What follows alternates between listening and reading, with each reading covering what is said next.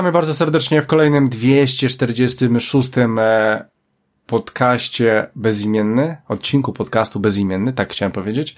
E, słuchajcie, e, ja mam na imię Krystian, za mną będzie Tomek. Cześć wszystkim. I będzie z nami Rafał. Siemanko. I bardzo ważna uwaga, czyli będzie z nami Myski, Myski i będzie z nami Arrow. Czemu? Myślę, że dowiecie się wkrótce. E, e, dobra, e, u mnie się nie zmieniło, ja po prostu jestem Krystian bez żadnych ników.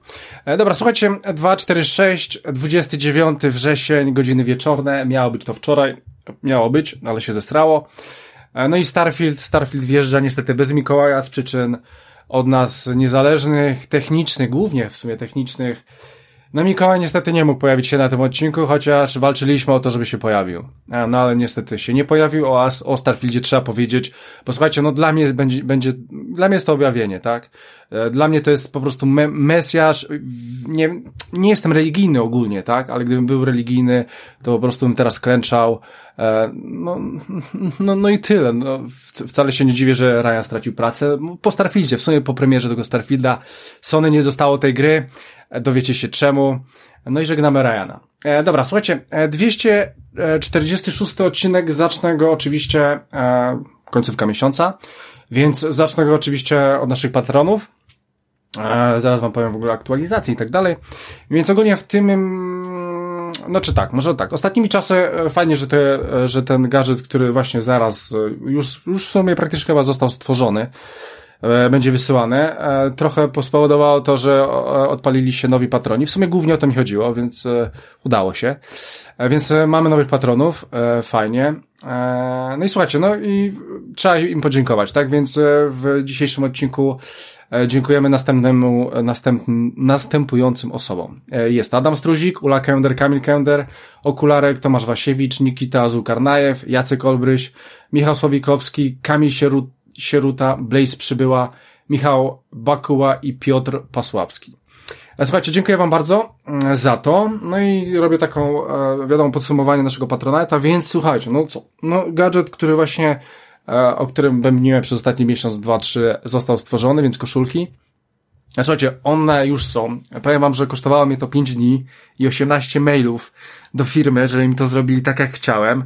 Z niektórymi rzeczami e, po, musiałem, no niestety, zgodzić się, pomimo tego, że być może miałem troszeczkę inną wizję, e, więc musiałem pójść na, na, na, na pewne skróty, no, no trzeba było zrobić parę rzeczy inaczej, ale summa summarum jest to mały procent tego wszystkiego, więc ogólnie z tych koszulek jestem mega zadowolony.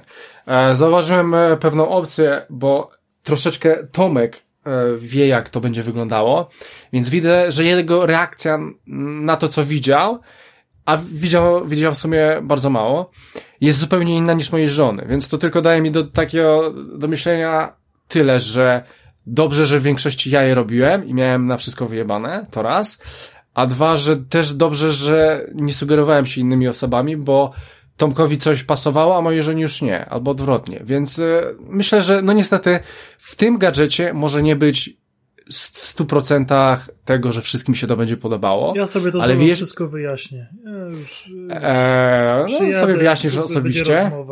Znaczy nie, to, to jest nie wiadomo, to nie jest nie wiadomo co, tylko że chodzi o to, że pewna rzecz tobie się na przykład podobała albo nie, a Uli odwrotnie, tak? Więc, ale, ale to są, to są detale tak na dobrą sprawę.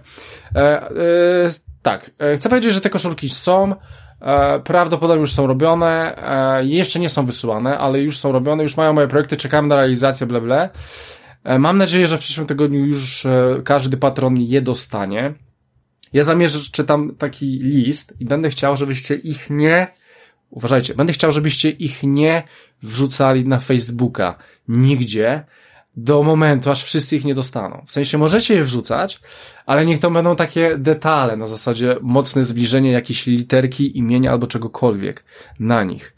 Eee, chcę tylko powiedzieć, że to są koszulki podcastowe, więc e, nie widziałem nigdy takiej koszulki. Znaczy, widziałem jedną taką koszulkę, może nawet dwie takie koszulki, ale one były słabe dla mnie, a ja chciałem zrobić coś, co, co będzie miało większy sens w tym wszystkim. Więc to będą takie typowo podcastowe koszulki. No i będą zajebiste. Naprawdę to, co tam będzie, to będzie zajebiste, więc ogólnie wszyscy, którzy dostaną koszulki, e, w sumie zamówiliśmy 17 koszulek, tam wyszło ponad 1000 zł. E, myślę, że wszyscy będą zadowoleni. Powinni być zadowoleni, bo to naprawdę jest bardzo fajna koszulka na zajebistym materiale, o to mi chodziło. E, no i myślę, że to będzie super pamiątka do podcastu. E, już wiem, że niektórzy będą w nich chodzić, więc super. My na pewno w nich się wybierzemy na targi GX w Londynie już za w sumie w sumie już za dwa tygodnie, Tomek, co? Dokładnie tak. Ja już odliczam. No, już odliczasz, dokładnie. W sumie 13 dni się zobaczymy. No, Mam więc. W kalendarzu wpisane London Baby i jedziemy.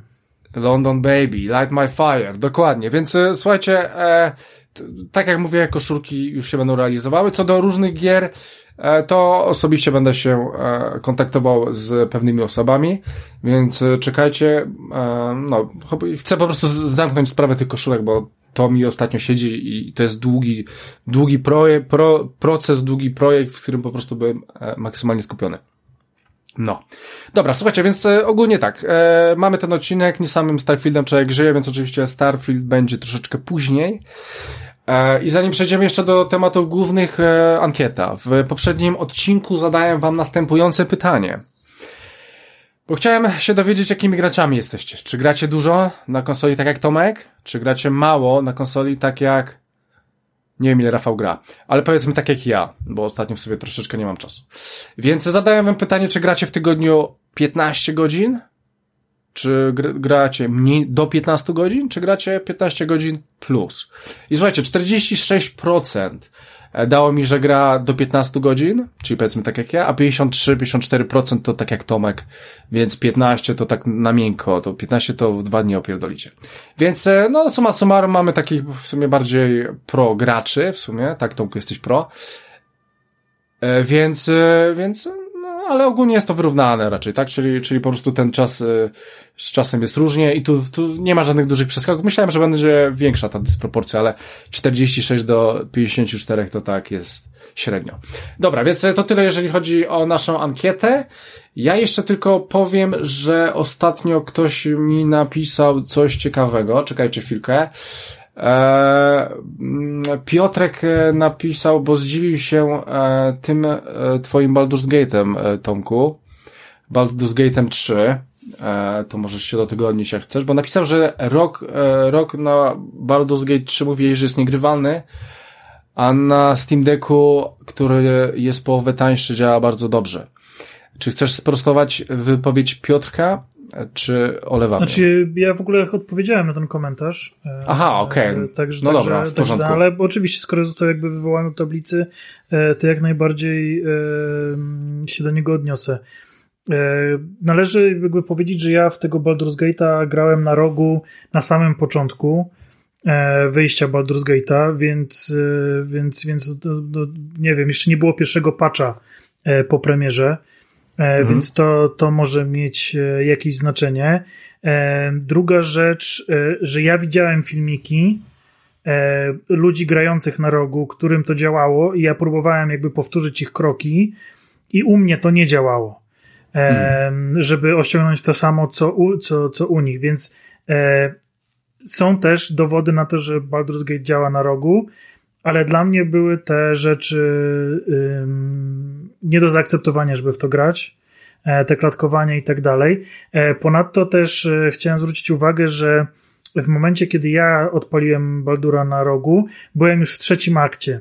A trzeci akt w Baldur's Gate jest obecnie znany z tego, że jest najbardziej niedopracowany technicznie i bardzo wiele osób miało z nim na różnych platformach problemy. Mhm. Więc to wszystko mogło się złożyć na to, że u mnie to nie poszło, że u mnie się to nie udało. No, ma to sens. E, więc tak samo na Steam Decku może to działać również na obniżonych bardzo mocno e, parametrach. Mhm. Kolejnym czynnikiem, który może tutaj e, być na korzyść Steam Decka e, jest to, że, jest, że, że ten Baldur's Gate na Steam Decku jest tak naprawdę odpalany na Linuxie. I sam system operacyjny nie zżera tyle zasobów, co Windows 11. Jednak ten e, Windows 11 na rogu potrafi być zasobożerny jak każdy Windows e, i tak naprawdę większość problemów, które miałem z rogiem, dotyczyły problemów z Windowsem.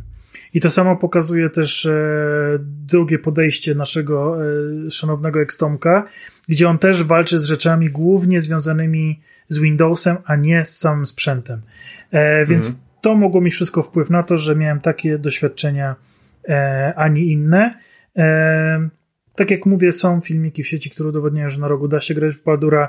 Dla mnie było to niegrywalne. W odróżnieniu od Starfielda, gdzie e, też się musiałem trochę namęczyć, też było trochę e, zabawy z, ze sterownikami, ale kiedy się to udało, to spędziłem bardzo przyjemne trzy godziny bez przerwy ze Starfieldem w pociągu, więc e, tyle.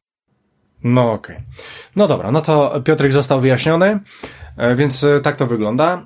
W porządku. Dobra, więc słuchajcie, jedziemy do naszych tematów głównych i teraz tak. E, słuchajcie, e, HBO zrobiło nam ostatnio bardzo fajny serial, który wszyscy oglądaliśmy, czyli było to The Last of Us. Zrobiło nam nawet e, taki film też od Sony, Uncharted. I tym razem zrobili serial. Nie że jeszcze wyszło Gran Turismo, tylko go jeszcze nikt nie oglądał.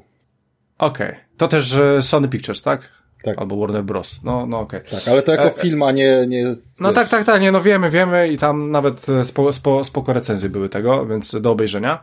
Ja myślę, że gdybym był ogromnym fanem Gran Turismo, no to oczywiście w kinie to nawet 4DX i IMAXy to by wjeżdżały, ale że ja nie lubię grać w Gran Turismo tak jak chyba tutaj wszyscy w podcaście, ja bo nie byliście w kinie, to myślę, że... mniejszym fanem kina ostatnio niż okay. E, Gran Turismo, więc to nie Ja myślę, że ostatnio znaczy, Gran Turismo szczerze... fan Mówiąc no. że ja też e, jakoś ostatnio nie mogę się zabrać do kina, ale jest to e, wina innych czynników, a nie samego, samych filmów, bo e, bardzo żałuję na przykład, że nie przyszedłem na Blue Beetla, który, który podobno okazał się całkiem niezłym filmem od DC. Ale myślisz, że już nie obejrzysz Blue Beetla? Nie obejrzę, nie w kinie? nie obejrzę go w kinie. Nie, nie, w kinie. Ale nie, w, nie, w kinie, wyszedł już z kin? Tak, tak, tak. A, a na Zieloną Granicę idziecie? Nie. Nie. A ja, ja się przejdę. E, no. W ogóle byłem na polskim filmie w kinie. E, byłem na polskim filmie w kinie Ukryta Prawda bodajże. To się Krystian, no, a czy całkiem spoko. w no. Anglii, tak jak chodzisz do kina w Anglii, to jest tak samo chujowo jak w Polsce, że yy, ludzie się zachowują jak prosiaki i ogólnie odbierają całą przyjemność i to są rzeczy takie, wiesz, właśnie to, co Tomek powiedział, nie? Że nie związane z samym filmem, bo ja bym bardzo chętnie obejrzał sam, sam ten film, gdybym miał ten komfort, że... No dobra, Rafał, masz komfort taki, że seans w kinie masz codziennie, Gran Turismo załóżmy, sześć, sześć razy dziennie, w różnych godzinach. Idziesz sobie na najpóźniejszą godzinę, jeżeli chcesz taki największy spokój. I myślę, że wtedy nie masz takiej padliny, co jest w kinie, tak? Ja ogólnie chodzę na ogół w niedzielę, wieczorami, więc jest bardzo mało osób. E, w ogóle jest bardzo mało osób w kinie.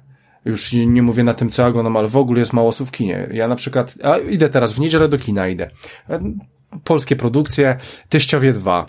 Bardzo, bardzo podobała mi się jedynka. Idę na dwójkę i ja myślę, że będzie, te, te, tak jak rezerwowałem sobie teraz bilety, to w tym kinie poza naszą trójką jest, będzie jeszcze sześć osób. Więc e, no, myślę, że czas. Musisz dobry czas, Rafał, wybrać. A mówię, jak ja przyjeżdżam na 20 w niedzielę, to, to w ogóle jest pusto wszędzie. Po popcorn to no, no, no to nie ma ludzi nas, po prostu. To u nas po pierwsze jest tych seansów mniej, a po drugie w weekend na dowolny seans popołudniowy jest milion ludzi. Okej, okay, popołudniowy, ale weźcie... Ja się, ja się z tym zgadzam, bo ja też chodziłem na seanse do kina typu niedziela 20 i, i to nawet y, w tych samych okolicach, co obecnie Tomek, no i chuj, no jakby, sorry, ale, ale, ale dramat, pomijając fakt, że no jeszcze trzeba dojechać i wszystko, nie, ale... Znaczy nie, znaczy seans 20 w niedzielę to nie jest dobra godzina i wolałbym iść o innej godzinie kompletnie do kina.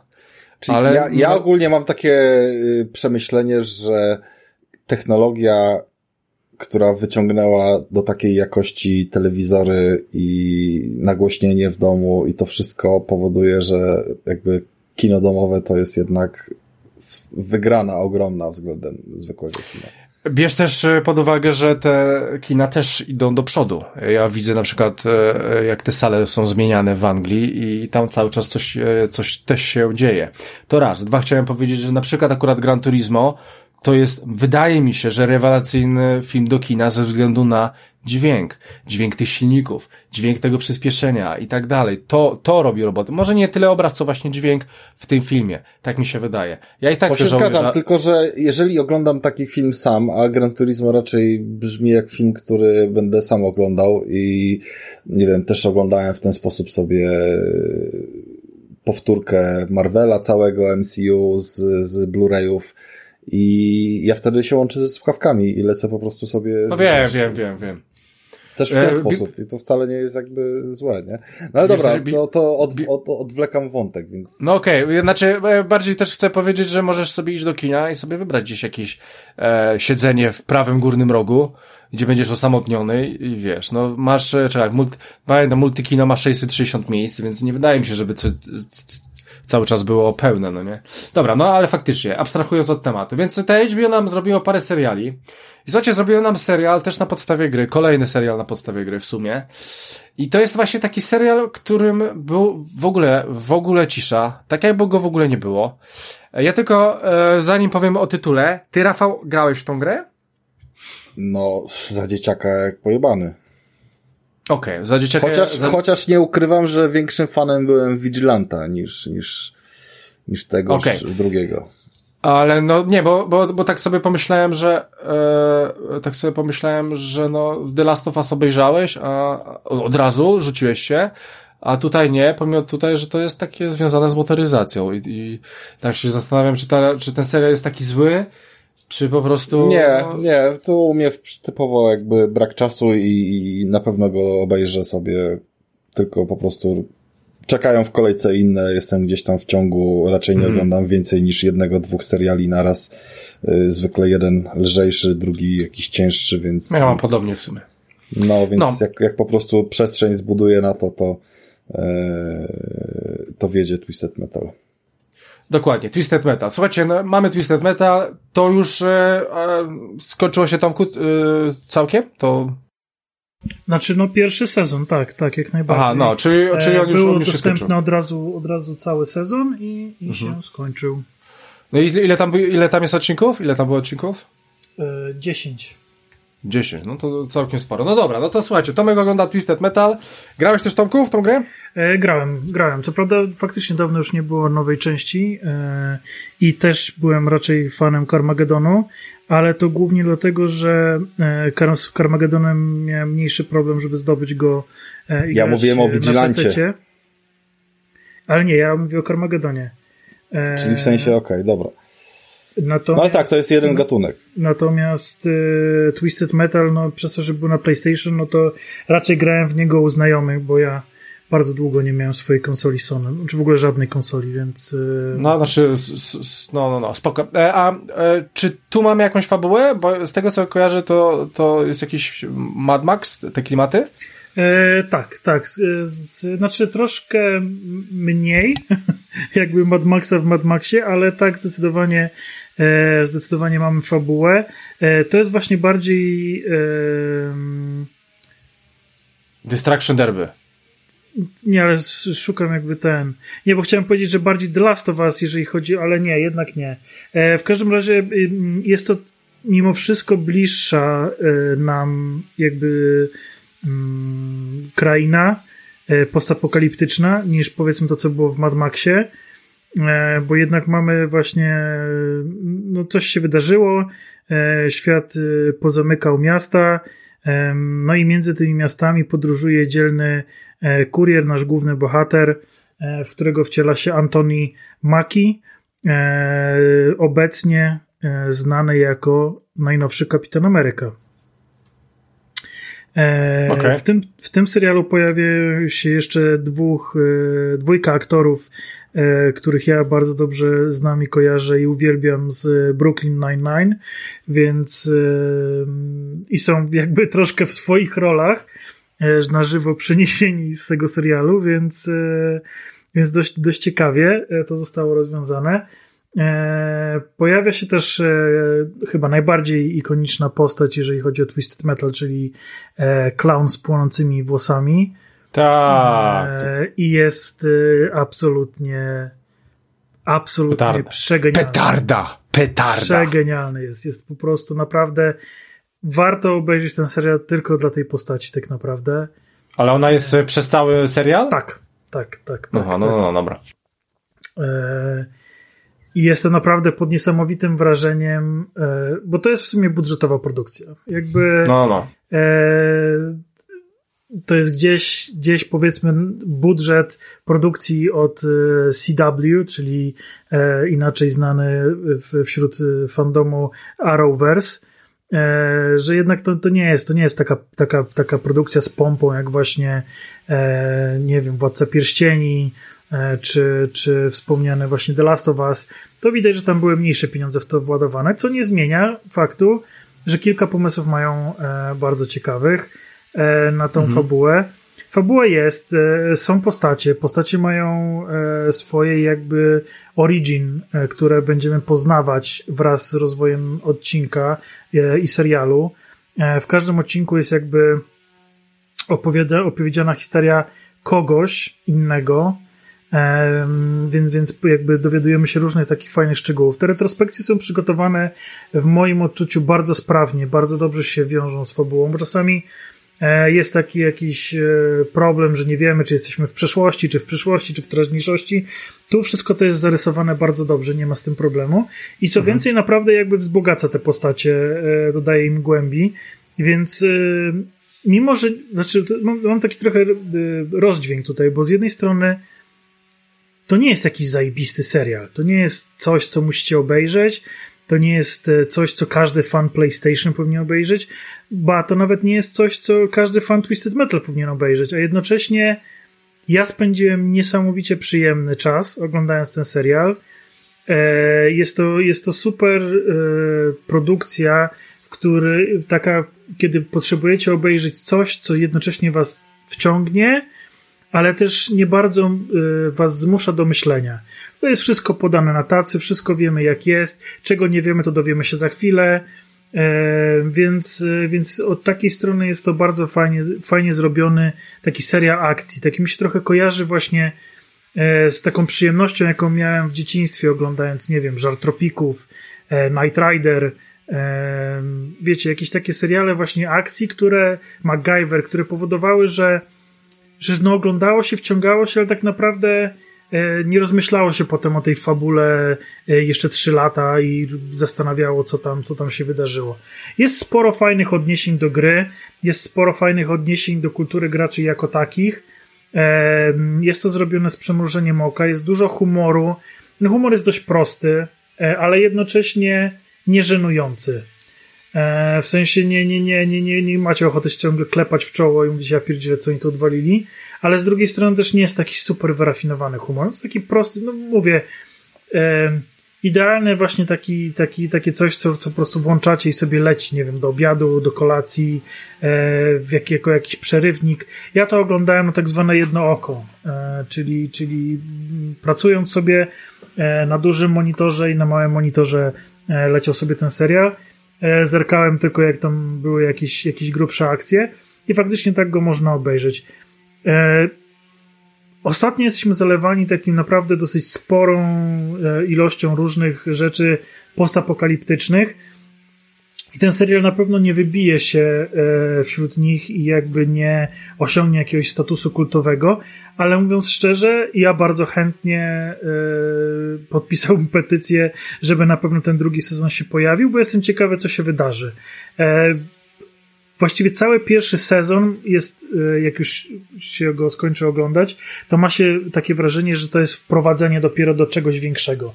Więc e, ja liczę właśnie, że dane będzie nam zobaczyć to, e, to coś większego, bo zapowiada się naprawdę fajnie.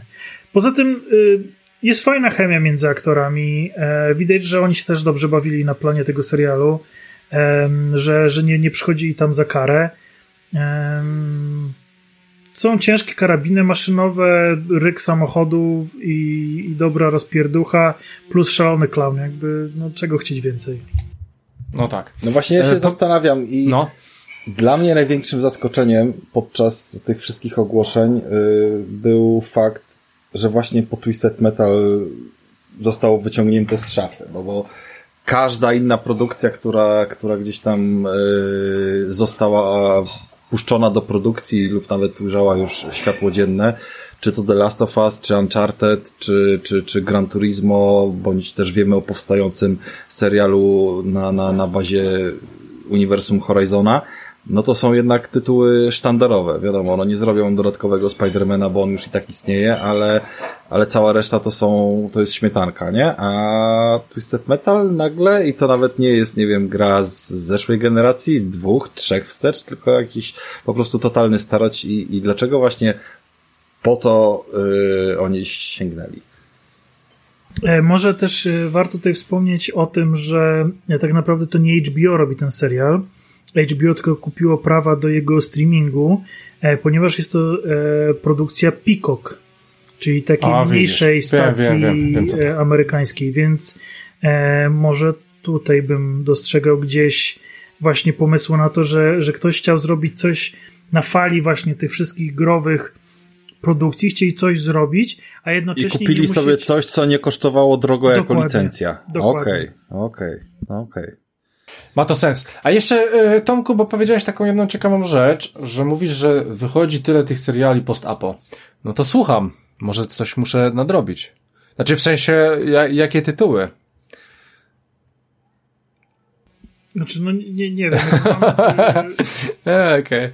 No. no. nie, jakby nie, ja mam takie po prostu poczucie, nie, nie, nie, nie Aha, spisałem okay. sobie tej listy. Mogłeś, znaczy mogłeś mi zadać to pytanie przed nie, no nagraniem, bo, no bo, to jest sprawdził, ale... Bo po prostu się zdziwiłem, mam, że... Nie, mam wrażenie, że wszystko jest teraz jakieś takie postapokaliptyczne. Znaczy postapokaliptyczne, no to mówimy, że co, że, że ala no Fallout. Bo, Fallout... No bo Starfield jest postapokaliptyczny, tak naprawdę. E, jeżeli no ale nie, dobra, to już jest naciągane. To, to, to, to, jest naciągane. Nie, nie, nie, no ale nie, no nie jest naciągane, bo tak naprawdę, no to, to yy, może nie wiem, nie, nie odkryłeś tej części fabuły, ale. No, nie, odkryłem tą część fabuły, jakby okej, okay, ale, ale jakby to jest tylko i wyłącznie taki wątek, że o, musieliśmy porzucić Ziemię, więc przenieśliśmy się w kosmos i 99% czasu skupieni jesteśmy na kosmosie, a nie na tym, że porzuciliśmy Ziemię. A gdyby było tak, że tylko część. Yy, społeczności było, nie wiem, na to stać, żeby porzucić Ziemię, a na Ziemi byłoby na przykład y, dalej uniwersum Fallouta i były takie wątki, żeby to zrobić jednym uniwersum i, i jakieś plotki i, i wiesz, to, to by było super, nie? Że lądujesz na Ziemi, a tam Fallout 4, bo po prostu tam bieda, bieda, biedacy bez, y, wiesz, dostępu do technologii kosmicznej sobie siedzą, nie? I, i wtedy okej, okay. natomiast tak, że no, bo, bo, ziemia kurwa nie żyje i jest zasypana, to nie jest post-apo, tylko już po prostu apo, nie? Dzięki, nie ma, przenieśliśmy się. Więc yy, w to bym nie chciał iść, ale zgadzam się, ja też mam takie poczucie, są ogólnie rzecz biorąc, yy, jeżeli miałbym całą jakby popkulturę yy, z ostatnich 20 lat ocenić, w jakim kierunku dzięki grom yy, skręciła, to były to bardzo mocno kierunki zombie i bardzo mocno kierunek postapokaliptyczny. No i jakby na przestrzeni lat tego powstaje coraz więcej. Okej. Okay. E, Tomku, więc e, mówisz, że serial można oglądać jak najbardziej, e, szczególnie dla osób, które pracują zdalnie z domu i muszą jeszcze coś robić poza siedzeniem przed kąpem.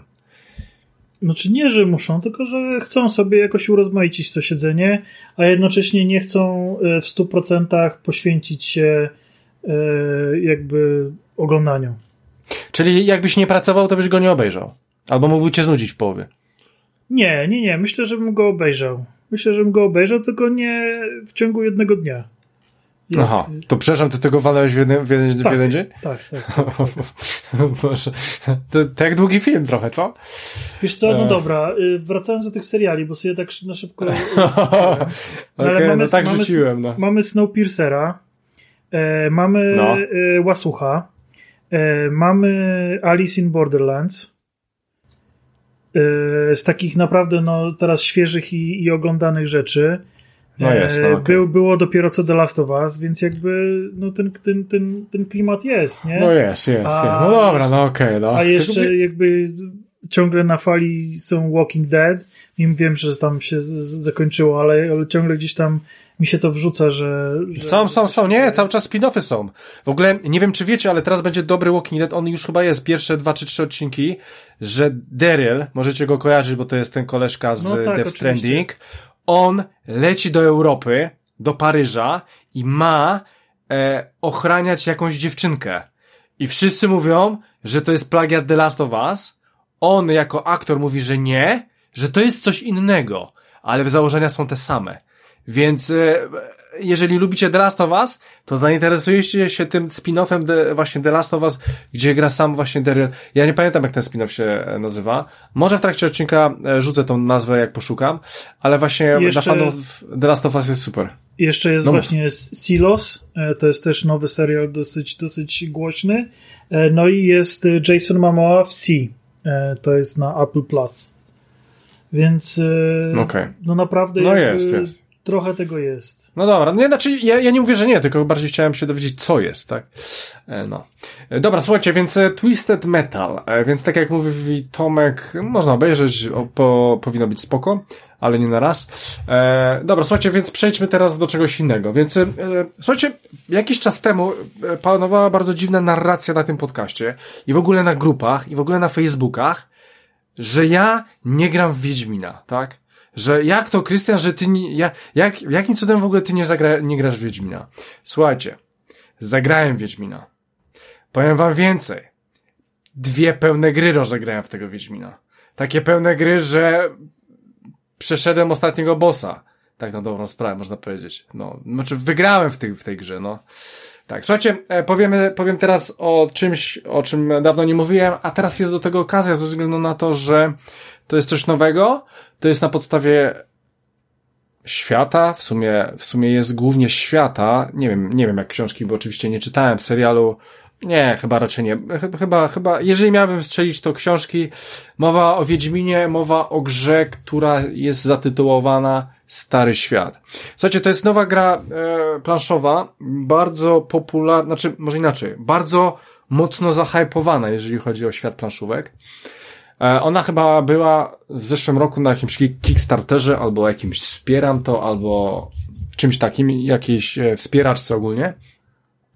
Chyba Kickstarter. Zarobiła bardzo, bardzo ogromne pieniądze. E, ja akurat mam takiego znajomego, który zapłacił za nią chyba ogólnie ze wszystkimi, w ogóle all in, chyba 1200 zł albo 1300 zł. E, ale to są, to są normalne ceny. Jeżeli, jeżeli, e, jeżeli jesteście w tym, jeżeli interesujecie się tym światem planszówek jest to jakiś Kickstarter, jest coś grubego, ja na przykład sobie wziąłem Elders, e, The Elder Scroll planszówkę, za którą zapłaciłem, no, półtora tysiąca złotych w sumie, e, ale też ma praktycznie all-in, to to są normalne ceny. Więc ten Wiedźmin to było coś, wow, czekamy kiedy wyjdzie, słuchajcie, wyszedł. Wyszedł w sumie chyba trzy albo cztery miesiące temu. Udało mi się w niego zagrać dwa razy. Eee, już zagrałem raz i stwierdziłem, że coś mi nie pasuje. Zagrałem drugi raz i teraz mogę się tym podzielić, e, o co mniej więcej chodzi. Więc słuchajcie, e, mamy grę, która jest takim troszeczkę dungeon crawlerem, no ogólnie jest to gra przygodowa. Mamy ogromną mapę, wybieramy jednego z ośmiu bodajże Wiedźminów, chociaż są dodatki, w tych dodatkach dochodzi dużo opcji, ale skupmy się na base e, tytule póki co. Wybieramy sobie Wiedźmina i co ciekawe nie ma tam Geralda. E, w całej grze nie ma też Yennefer. Ogólnie to jest gra o Wiedźminach, w świecie Wiedźmina. Jest tam Ciri, Ciri jest w dodatku.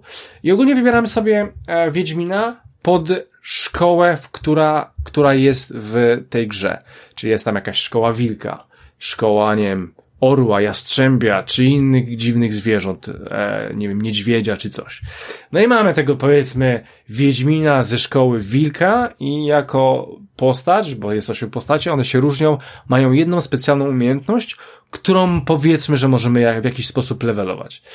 E, tak. No i słuchajcie, e, o co chodzi w tej grze? E, mamy ogromny świat, E, i sobie e, mamy swoją kartę postaci, mamy rękę bodajże 5 albo 10 kart na samym początku gry, chyba jest ich 10 e, i opcja będzie polegała na tym, że będziemy poruszać się po tej planszy, mamy planszę, no po prostu jakąś planszę z różnymi miejscami ze świata, e, ze świata Wiedźmina i będziemy sobie ją przemierzać, tak?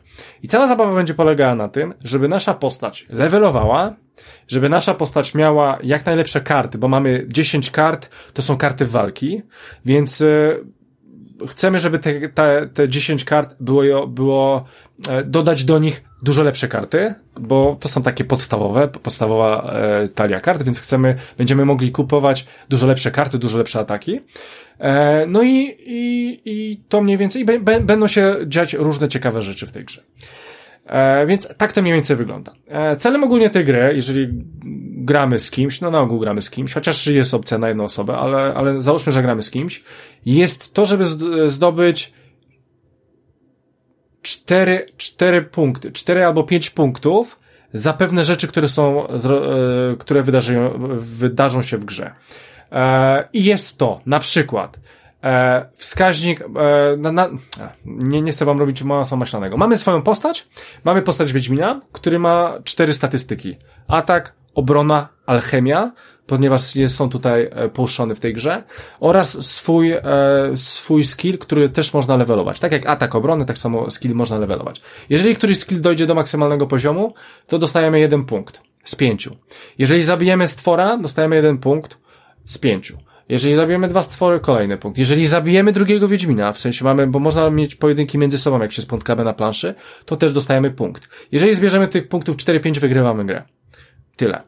E, I tak, no na początku jesteśmy, chodzimy po tym świecie, jesteśmy dosyć słabi, więc nie będziemy atakować tych potworów. One sobie po prostu będą na tej mapie. Jeżeli będziemy gotowi, możemy sobie iść do niego, cześć tam stworku i, cię i go atakować. On ma swoją talię kart, e, wchodzi opcja e, z atakiem. Na początku nie, na początku raczej będziemy chodzić po tym świecie, levelować, kupować sobie, kupować sobie skille.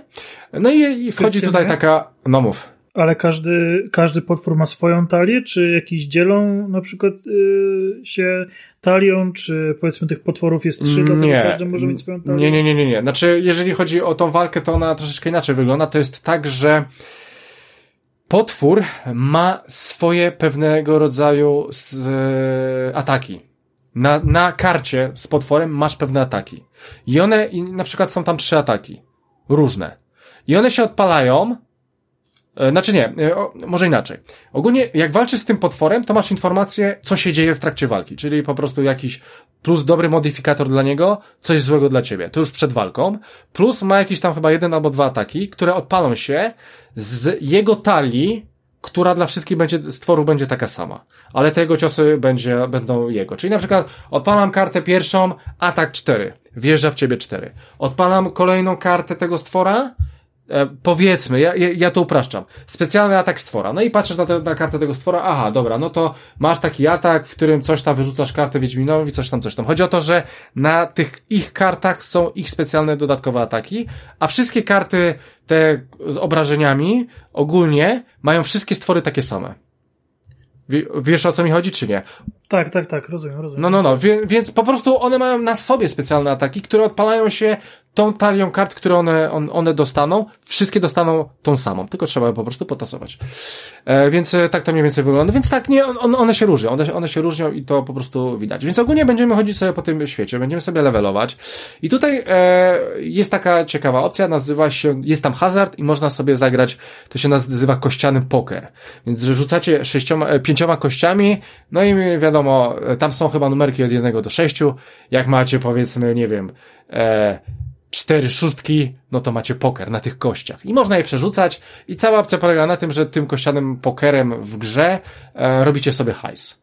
E, mniej więcej tak to wygląda. Wchodzicie na jakieś inne, e, na inne pole, no na przykład zapłać pięć, e, dodaj sobie jeden do ataku. No to pomału będziecie sobie tam levelować, tak? E, no i idziecie w jakieś inne miejsce, e, nie wiem, możecie kupić wskazówkę. Są pewne wskazówki. Chodzi o to, że te, e, na stole są trzy stwory i z, tylko z trzema możecie walczyć. One są, e, one mają pewne, pewne żywioły, powiedzmy. Znaczy, nie wiem, są, mają pewne symbole terenu. Las, woda, załóżmy, i chyba jakiś tam kamień czy coś. E, I szukając wskazówek na planszy, na przykład znalazłem, e, znalazłem e, las, to oznacza, że stwór, e, jak będę walczył ze stworem z lasem, a mamy już tą wskazówkę, oznacza, że mam pierwszy atak. Okej, okay, to wchodzę już zbyt grubo w mechanikę, nie chcę wchodzić zbyt grubo w mechanikę, ale ogólnie będziemy się poruszać, będziemy levelować, będziemy później, dobra, jestem gotowy na tego stwora, idę do tego stwora, walczę. Poruszanie się po tej e, grze polega na tym, że macie na ręku pięć kart. E, te pięć kart to są ataki, ale mają też w rogu tereny, po których możecie się poruszać. Jeżeli stoję gdzieś w zamku i chcę iść w prawo i mam ikonkę wody, e, a na górze mam ikonkę skały, a mam na ręku tylko las, no to się nie poruszę. E, muszę iść w, w, innym terenie, chyba że wydam dwie ikonki z ręki, to wtedy mogę się poruszyć. Więc ogólnie ręka wam służy do ataków, ale służy wam też do poruszania, więc możecie zjechać z całej ręki, tylko po to, żeby się ruszać, bo na początku raczej nie będziecie atakować, tak? No, więc e, ogólnie to jest pierwsza faza gry, że poruszacie się i robicie coś. Druga faza gry, jeżeli nie walczycie, to ciągniecie kartę i czytacie historię. Pewien wieśniak zaczepi was, i, e, i nie wiem, został ukradziony i e, coś tam zbiegł. E, odpowiedź A, nie wiem, gonicie tego typa i mu pomagacie. Odpowiedź B, jesteś, nie wiem, jesteś Wiedźminem, walczysz z potworami, masz wywalone na ludzi. No i oczywiście, co tam się dzieje i czytacie dalej, co się stało. Standard. Standard w tego typu grach to jest standard. I opcja numer trzy, ostatnia, kupujecie z, z, ze stołu karty do swojej ręki, tak? Do swojej talii. Czyli na ogół będą to jakieś ataki, tam jest taki tor, e, który, w którym są koszty i ten koszt to jest wyrzucenie kart z ręki. Wyrzucenie w sensie do, do, um, do kart odrzuconych, które później tak wam stworzą talię, tak? No ale po prostu nie będziecie mieli e, na ręku, a później macie dociąg kart bodajże do czterech albo do pięciu. E, no i walka, walka podo- wygląda tak, że po prostu te, te karty ataku tworzą pewne kombinacje, one się tam będą łączyły kolorami, więc e, ma na przykład na jednej karcie macie atak 1, na drugiej 2, na trzeciej, na trzeciej 1. Jeżeli one się jakoś tam połączą kolorkami, to macie kombinacje. Też nie będę wchodził mocniej w mechanikę. E, powiem wam, że tak, ogólnie dla mnie ta walka osobiście na początku była taka sobie, później stwierdziłem, no dobra, jest, jest niezła, jest w porządku. E, jest to dosyć ciekawy mechanizm walki zrobiony, zrobiony w tej grze. Poza tym macie tą talię 10 kart na początku, prawdopodobnie koniec pierwszej rundy 11, 11 będziecie mieli kart, bo kupicie jedną kartę, można tylko jedną w turze. W drugiej rundzie pod koniec 12 i tak dalej. To będzie też wasze życie. Więc w piątej rundzie macie 15 kart i z przeciwnikiem, z, krea z kreaturą, z którą będziecie walczyć, e, ona zadaje wam obrażenia, a wy wyrzucacie e, z, ze swojej biblioteki e, karty do kart odrzuconych E, no i jak zjedziecie do zera, to zginęliście. Jeżeli jak tutaj giniecie, macie karę, ale nie, nie odpadacie. E, nie, nie ma takich rzeczy. Więc ogólnie trzeba zabić powiedzmy trzy stwory, e, albo wylewolować jakieś dwa statystyki na maksa, zabić dwa stwory i na przykład dobrze wyduo, wy, jakiś duel z Wiedźminem, albo po prostu zabić trzy stwory. I na początku są trzy stwory, E, na pierwszym poziomie. Jak zabijecie leśnego na pierwszym poziomie, to wchodzi nowy leśny na drugim poziomie. Jak zabijecie drugiego poziomu, to wchodzi już trzeciego poziomu. Pierwsze mają 11-12 żyć, te ostatnie mają 19-20 żyć i mają dodatkowe rzeczy. Dobra. Więc przedstawiłem wam mechanikę. I teraz, co ja myślę o tej planszówce? E, słuchajcie, grałem w nią po raz pierwszy na trzy osoby, zagraliśmy 6 godzin i nie skończyliśmy tej planszówki, ponieważ ona moim zdaniem kompletnie nie nadaje się na więcej niż dwie osoby. Ponieważ drugiego, drugim, za drugim razem zagrałem na dwie osoby, i chyba wyszło to około 3 godzin. Oczywiście na początku mogło być te tłumaczenie zasad i tak dalej. Ja powiem wam, że gram z osobą, która bardzo źle tłumaczy te planszówki i jest mega toporny, ale um, mieliśmy niestety takie rzeczy, że ja na przykład robiłem jakąś akcję, walczyłem z potworem, którego kontroluje inny gracz, a trzeci gracz siedział na telefonie, bo moja walka zajmowała 10 minut. 5. 5 minut, 10 minut. Więc dla mnie ta gra jest na chyba do czterech osób, ale w ogóle się nie sprawdza. Do czterech to w ogóle nawet nie chciałbym usiąść. Trzy, moim zdaniem, nie nadaje się to na trzy osoby. Nie nadaje się to na trzy osoby, bo są naprawdę duże przystoje. E, myślę, że to jest e, pojedynek taki. E, dwie osoby jest optymalnie, no bo ktoś kontroluje zawsze tego stwora i ja patrzę, co robisz. Aha, dobra, a walkę masz, dobra, to ja biorę talię i, i jestem tym złym. Albo jak bawicie się w kościanego pokera, to druga osoba rzuca tymi kośćmi. No i tam oczywiście są różne, że można podbijać stawkę i tak dalej. No nie, będę wchodził w ten. Więc ogólnie, moim zdaniem jest to gra tylko dwuosobowa. I powiem wam tak, ta planszówka ma bardzo dobre noty, na Board Game Geek, Tomku, to jest ta strona internetowa. Tak, tak, to jest znam, taki... znam, znam. No, no to właśnie to kiedyś o tym mówiłem, tylko nie chciałem się powtarzać, to właśnie chodziło mi o Board Game Geek. Eee, słuchajcie, ona ma bardzo dobre noty, a powiem wam szczerze, że ja nie wiem czemu. Bo ja nie mówię, że to jest zła planszówka. To jest na pewno dosyć, e, na początku może być troszeczkę skomplikowana ta planszówka e, dla niektórych, e, ale bardzo nie podoba mi się to chodzenie po tej planszy, bo tak na dobrą sprawę chodzimy po tej planszy, oczywiście, dobra, idziemy w lewo, idziemy, ja na przykład chodziłem sobie tak, w lewo, brałem statystykę, w prawo, później wracałem, znowu brałem statystykę, w prawo, później wracałem w lewo, znowu brałem statystykę. Bo mogę tak sobie robić, tak? Żeby jak najszybciej wylewolować w tej grze, mogę tak robić. Chodzi o to, że chodzenie po tej planszy jest dla mnie najsłabszym elementem w tej grze. A po prostu chodzić będziecie musieli cały czas. I po prostu niektóre pola są takie beznadziejne. Pojawiają się fajne rzeczy, bo dociągacie misję, musicie gdzieś iść do jakiegoś miasta, żeby kontynuować misję, musicie iść do stwora i tak dalej ale jakoś tak chodzenie po tej planszy jest, y, nie wiem, no moim zdaniem troszeczkę najmniejszym elementem gry. Jeżeli chodzi o tą walkę, ona jest, ona jest, ona jest całkiem niezła. E, nie jest to jakieś mistrzostwo świata, bo już, y, no, no, no mam troszeczkę doświadczenie w tym. E, wydawało, no, no myślę, że jest, myślę, że jest na jakimś tam poziomie, ale oczekiwałem od tego jednak jakiegoś pierdolnięcia, tak? E, szczególnie, że grałem w, w jakąś tam planszówkę też tego typu i, i, no i mi się wydawało, że, że tutaj ta walka była, była tutaj troszeczkę lepsza. E, na początku troszeczkę chaotyczna jest ta walka, no i ona jest o taki dociąg troszeczkę, randomowy, w sensie, że jak wam nie podejdzie, to wam nie podejdzie, no i możecie być w dupie. No ma to jakiś sens niby, ale, ale tak nie do końca. Powiem wam tak, że sumarycznie tą drugą e, rozgrywkę w dwie osoby grało mi się całkiem nieźle, to całkiem e, dobrze szło. E, niektóre, nie, niektóre zasady były takie dosyć dziwne jak dla mnie, ale ogólnie świat jest fajnie zrobiony. W ogóle dostajecie tam bardzo dużo plastiku. E, nie wiem, jeżeli ktoś lubi e, malować, no to, to masz tos, bo tam jest tyle malowania, czy to, że to szok. W ogóle gra jest przepięknie wydana. Powiem wam, że jest przepięknie wydana. Wiecie, jakim wielkim fanem Wiedźmina jestem, to muszę powiedzieć, że no jest to przepięknie wydane.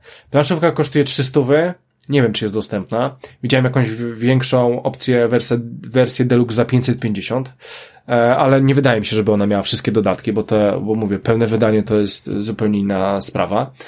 E, no i co? No i osobiście, co, co mogę powiedzieć? No jeżeli lubicie Wiedźmina, nie graliście w planszówki, no to nie, to, to nie próbujcie tego. To, znaczy, powiem wam szczerze, że ja nawet nie wiem, komu, komu mógłbym to e, polecić, bo jak mi kolega powie, że chciałby zagrać ze mną Wiedźmina, no to, no to nie, ja, ja mam ciekawsze gry. Jak chcesz, to mogę ci zaproponować coś lepszego. Powiem wam, że nie spełniła moich oczekiwań. Być może też dlatego, że ja nie jestem jakimś wielkim fanem właśnie takich gier typowo przygodowych, bo dla mnie w większości one mają takie, no marne te mechaniki, tak? Szczególnie, że jak się poznało króla wszystkich królów, to później ciężko jest znaleźć coś przygodowego, coś e, w podobie, chociaż wiem, że są dobre tego typu planszówki.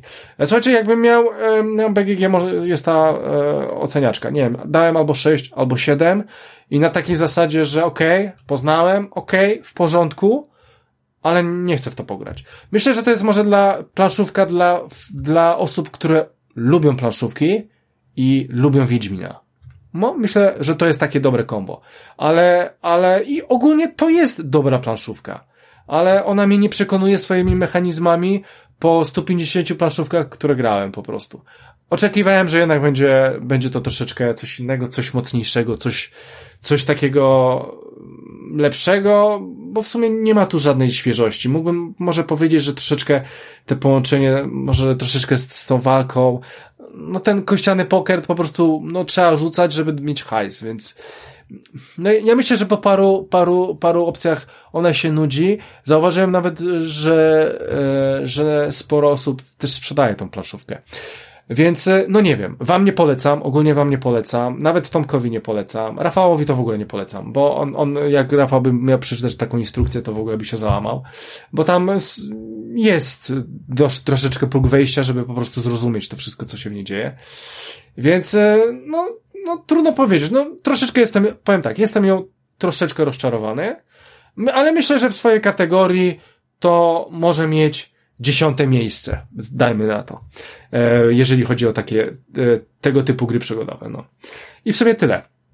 E, ja jak najbardziej nie polecam, nie chciałbym mieć jej na swojej półce, bo wiem, że po prostu bym w nią nie gra, bo mam lepsze gry.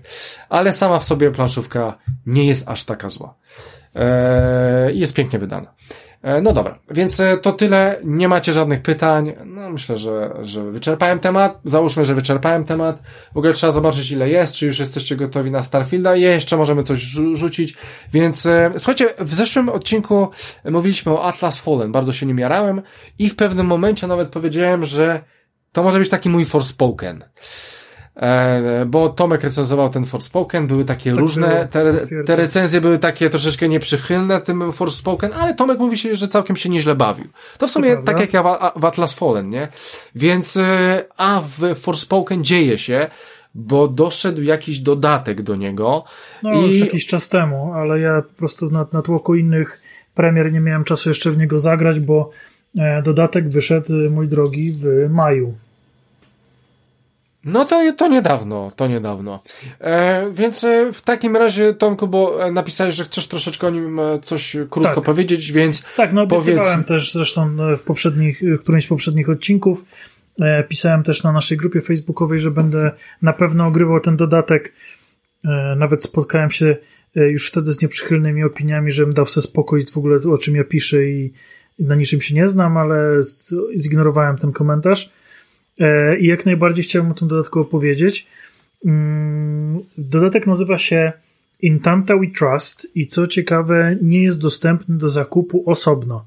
Aby w niego zagrać, należy albo zakupić Forspoken w wersji Deluxe, albo e, kupić sobie upgrade do wersji Deluxe. Ja miałem jakby wersję ze Steelbookiem, wersja ze Steelbookiem była bez wersji Deluxe, w związku z tym dokupiłem sobie cyfrowo e, ten upgrade, ten dodatek otrzymałem. Mm, Poczekaj, czekaj, jest... czekaj, czekaj, czyli musiałeś e, dobra, no zrobić upgrade'a. Okej, okay. E, jaka była cena tego ulepszenia w takim razie? Z tego co pamiętam 40 zł. Eee, no to frytki. No, no okej, okay, dobra, no. Więc, więc na spokojnie, natomiast e, no co ważne, e, dodatek jest dość krótki, bo wymaksowanie go zajęło mi 3 godziny. O. Jest on mocno nastawiony na fabułę. Są jakieś tam aktywności poboczne, ale są tak krótkie i szybkie, że właściwie, e, właściwie nie, nie odciągają gracza od fabuły, a tak naprawdę całość e, rozgrywki skupiona jest na, na zadaniu fabularnym. Ja bardzo chciałem zagrać ten dodatek, dlatego że e, to, co najbardziej urzekłem w Forspoken, to właśnie świat gry mhm. E, i jakby opisy tego świata w grze, mm, to, to jak mogłem się tego o tym świecie więcej dowiedzieć. A ten dodatek właśnie zabiera nas e, w przeszłość i opowiada o, o wydarzeniach sprzed gry, w których udział brała dla naszej postaci bardzo ważna postać i spędzamy z tą postacią właściwie cały dodatek. Z tym, że ta osoba nie wie, o tym, że my wiemy, kim ona o, jest. ale twist. Więc e, jest to dosyć, e, dosyć ciekawe. E, co więcej, my, mimo że wcielamy się w tą samą protagonistkę, to ona przez tam różne zawirowania magii, czasu i innych pierdół, tak naprawdę odgrywa rolę również innej osoby. Więc ma mózg naszej postaci, ale w ciele kogoś innego. E, więc, więc też jest tam taki troszkę, troszkę, troszkę zamieszania z tym. E, bardziej w, opo w opowiadaniu o tym niż, niż faktycznie, faktycznie mhm. jest to w samej rozgrywce, ale przez to, że właśnie nie gramy sobą, a tylko jakby swoją duszą, e, to jesteśmy odcięci od tych mocy, które zdobyliśmy w podstawce, natomiast będziemy zdobywać zupełnie nową jakby szkołę, szkołę magii i będziemy mieć nowe umiejętności. Dosyć ciekawe, muszę przyznać. E, jest to takie całkiem fajne wypośrodkowanie do tego, co było dostępne w podstawce, gdzie, gdzie mieliśmy jakby różne, różne te szkoły magii, e, każda specjalizująca się w trochę w innym podejściu, przez co mogliśmy mm, zbudować jakby taką, taką postać władającą tymi czarami, które odpowiadały naszemu stylowi rozgrywki. E, tu te cztery szkoły zostały tak naprawdę jakby skomasowane do jednej, ale sp sprawdza się to. Mówiąc szczerze, zaskakująco dobrze mi się grało tymi mocami. Właśnie bałem się tego, że, że gdzieś tam mi zostanie odebrany możliwość grania na, na, na mój sposób, ale absolutnie nie mogłem grać e, w bardzo, w bardzo podobnym stylu, więc, więc bardzo mi się to podobało. E, są mechanizmy znane właśnie z, z podstawki, więc, więc też jakby gracze, którzy którzy grali też odnajdą się tam bez problemu. E, co ciekawe, mimo że, a właściwie może dlatego, że nabywamy te moce po kolei, nie mam takiej, takiej trudności w powrocie do tej produkcji, mimo że nie grałem w nią od premiery, czyli od lutego. E, jak na przykład miałem w Cyberpunku, gdzie ze dwie czy trzy godziny spędziłem e, na uczeniu się gry na nowo. Tutaj, e, tutaj tego nie ma, od razu wiem o co chodzi. Ręce same idą na odpowiednie przyciski. Przeciwnicy dostają baty i, i, i postać porusza się płynnie, skacze, wspina, parkuruje, lata, pływa, węży zabija. Więc, więc bardzo, bardzo jest to fajne. Sam, sam ten quest fabularny jest e, niezwykle ciekawy i widać, że e, twórcy zdecydowanie e, mają większe plany co do tej marki, że nie mhm. jest to tytuł, który mia miałby się skończyć po jednej części. I mówiąc szczerze, mimo takiego przyjęcia, trochę trzymam kciuki za to, że dowiemy się czegoś więcej, że będzie, że będzie chociaż, chociażby część druga i że twórcy będą mieli szansę poprawić to, na co gracze narzekali i, i dać troszkę więcej E, tego dobrego, bo widać, że tam naprawdę ktoś usiadł nad tym od strony fabularnej, że stworzył sensownie działający świat z sensownymi problemami, które mogą być czymś więcej niż właśnie idź pokonaj bossa. Że, mm, że, że jest tam jakiś taki jakiś głębsze, głębsze przygotowanie do tego właśnie, żeby, żeby tworzyć, tworzyć w tym świecie nowe produkcje czy, czy, czy nowe historie. Ja bardzo mówiąc szczerze na to liczę. Jeżeli macie możliwość e, zakupienia e, Forspoken wersji Deluxe od razu w jakiejś promocyjnej cenie, to polecam Wam, bo ten dodatek wnosi dużo, dużo fajnych rzeczy. Jeżeli natomiast odbiliście się od Forspoken, bo e, ten dodatek można rozegrać samodzielnie, znaczy nadal trzeba mieć podstawową wersję gry, ale jakby sam dodatek rozgrywacie samodzielnie z poziomu menu, E, więc nie musicie nawet kończyć, kończyć podstawki. E, ale jakoś podstawka was odrzuciła, to ten dodatek niczego nie zmieni w waszym życiu i, i, i jak najbardziej możecie tego sobie odpuścić.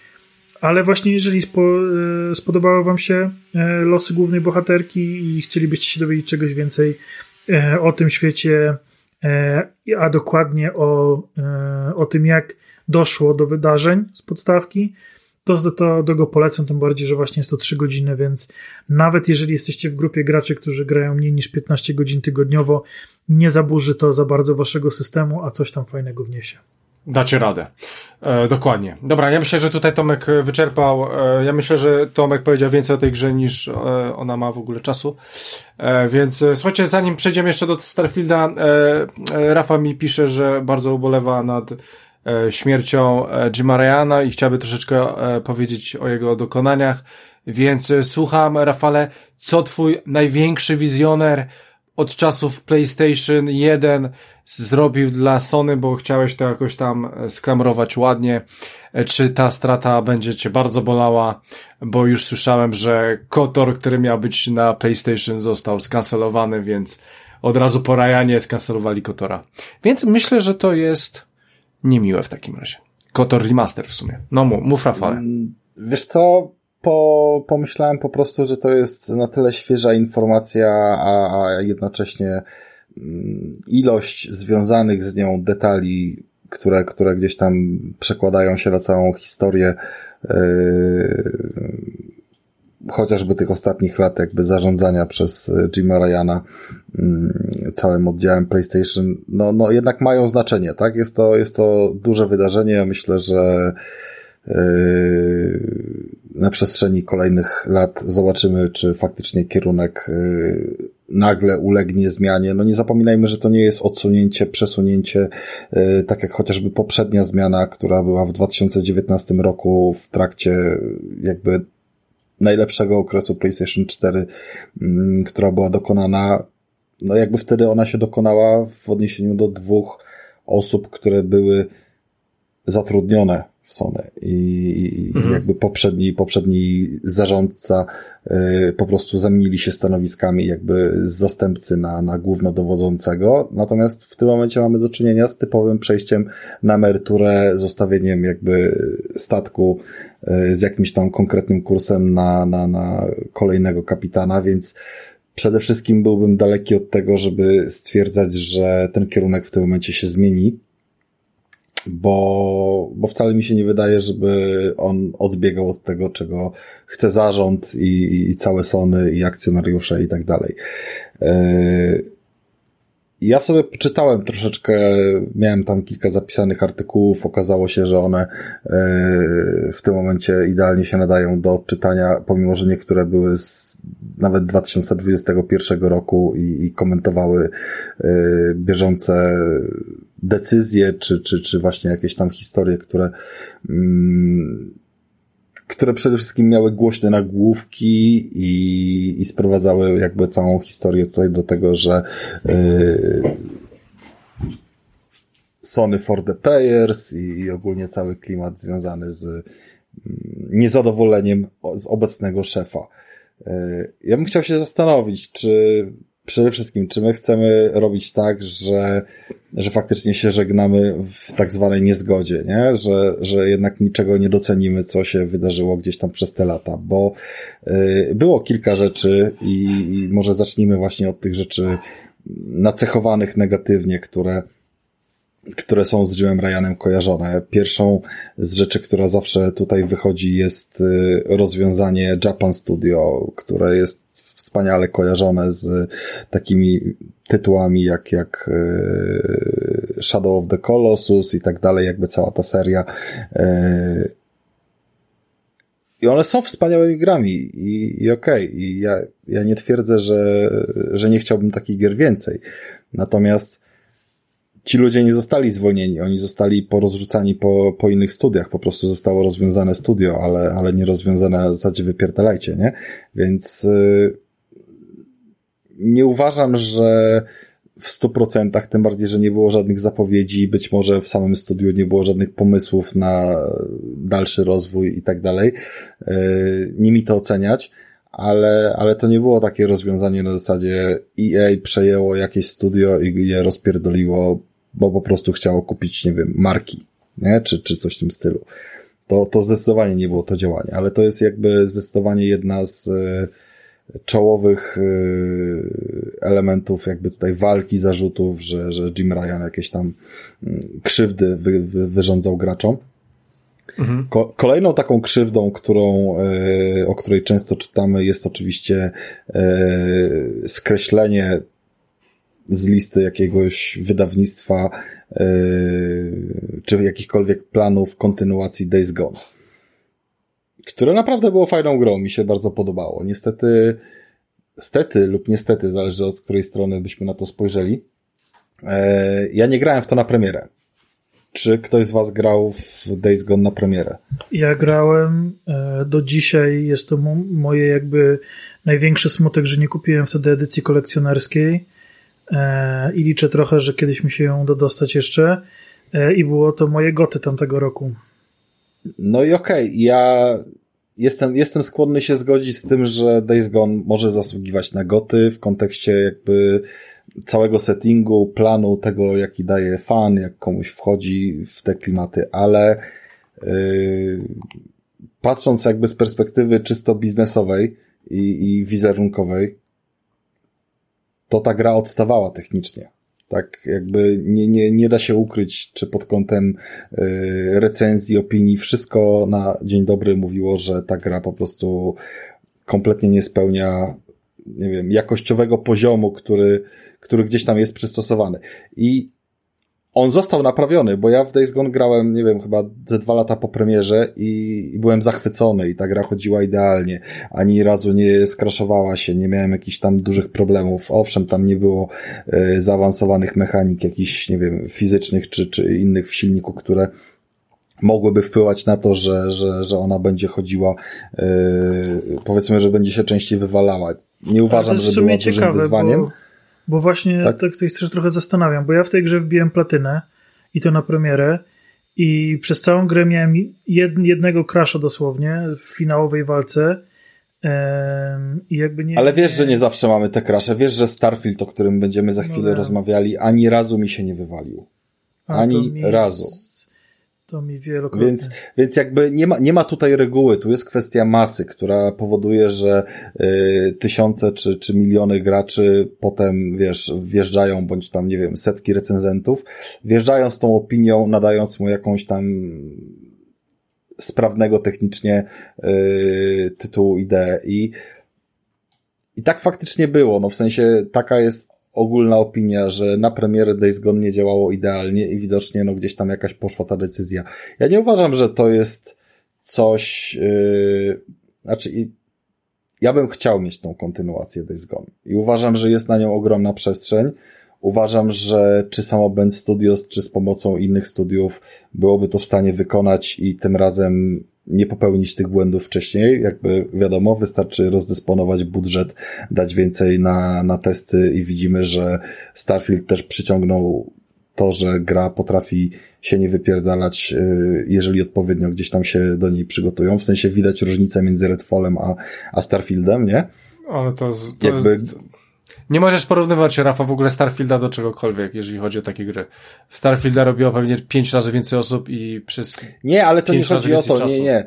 Y jasno, jakby deklaracja na temat tego, jak był testowany Starfield w kontekście tego, żeby działał dobrze i się nie wypierdalał po tym, co się działo z Redfallem, y to, to są oficjalne informacje i i to nie jest nic złego, to właśnie tak powinno być, nie? I tak samo zabrakło tych, tego budżetu na to testowanie yy, przy projekcie nowego IP, który gdzieś tam, wiesz, musieli się spinać, jakieś nowe studio, które od lat nic nie robiło, bo kiedyś robiło siphon filtery i, i w sumie nie wiadomo, co tam przez kolejne lata nad czym się działo. No jakby zabrakło im kasy, no były, wiesz, złe decyzje podjęte, no ale to, to, to, to się ciągnęło gdzieś tam latami.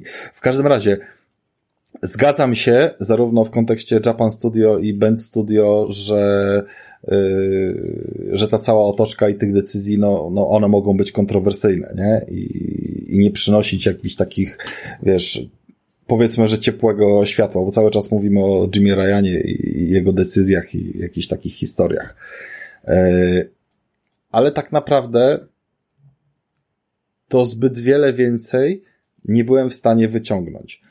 Głośna afera, bardzo głośna afera była na temat y, odłączenia Wity y, czy, czy, czy tych starych konsol PlayStation 3 od y, PSN-u.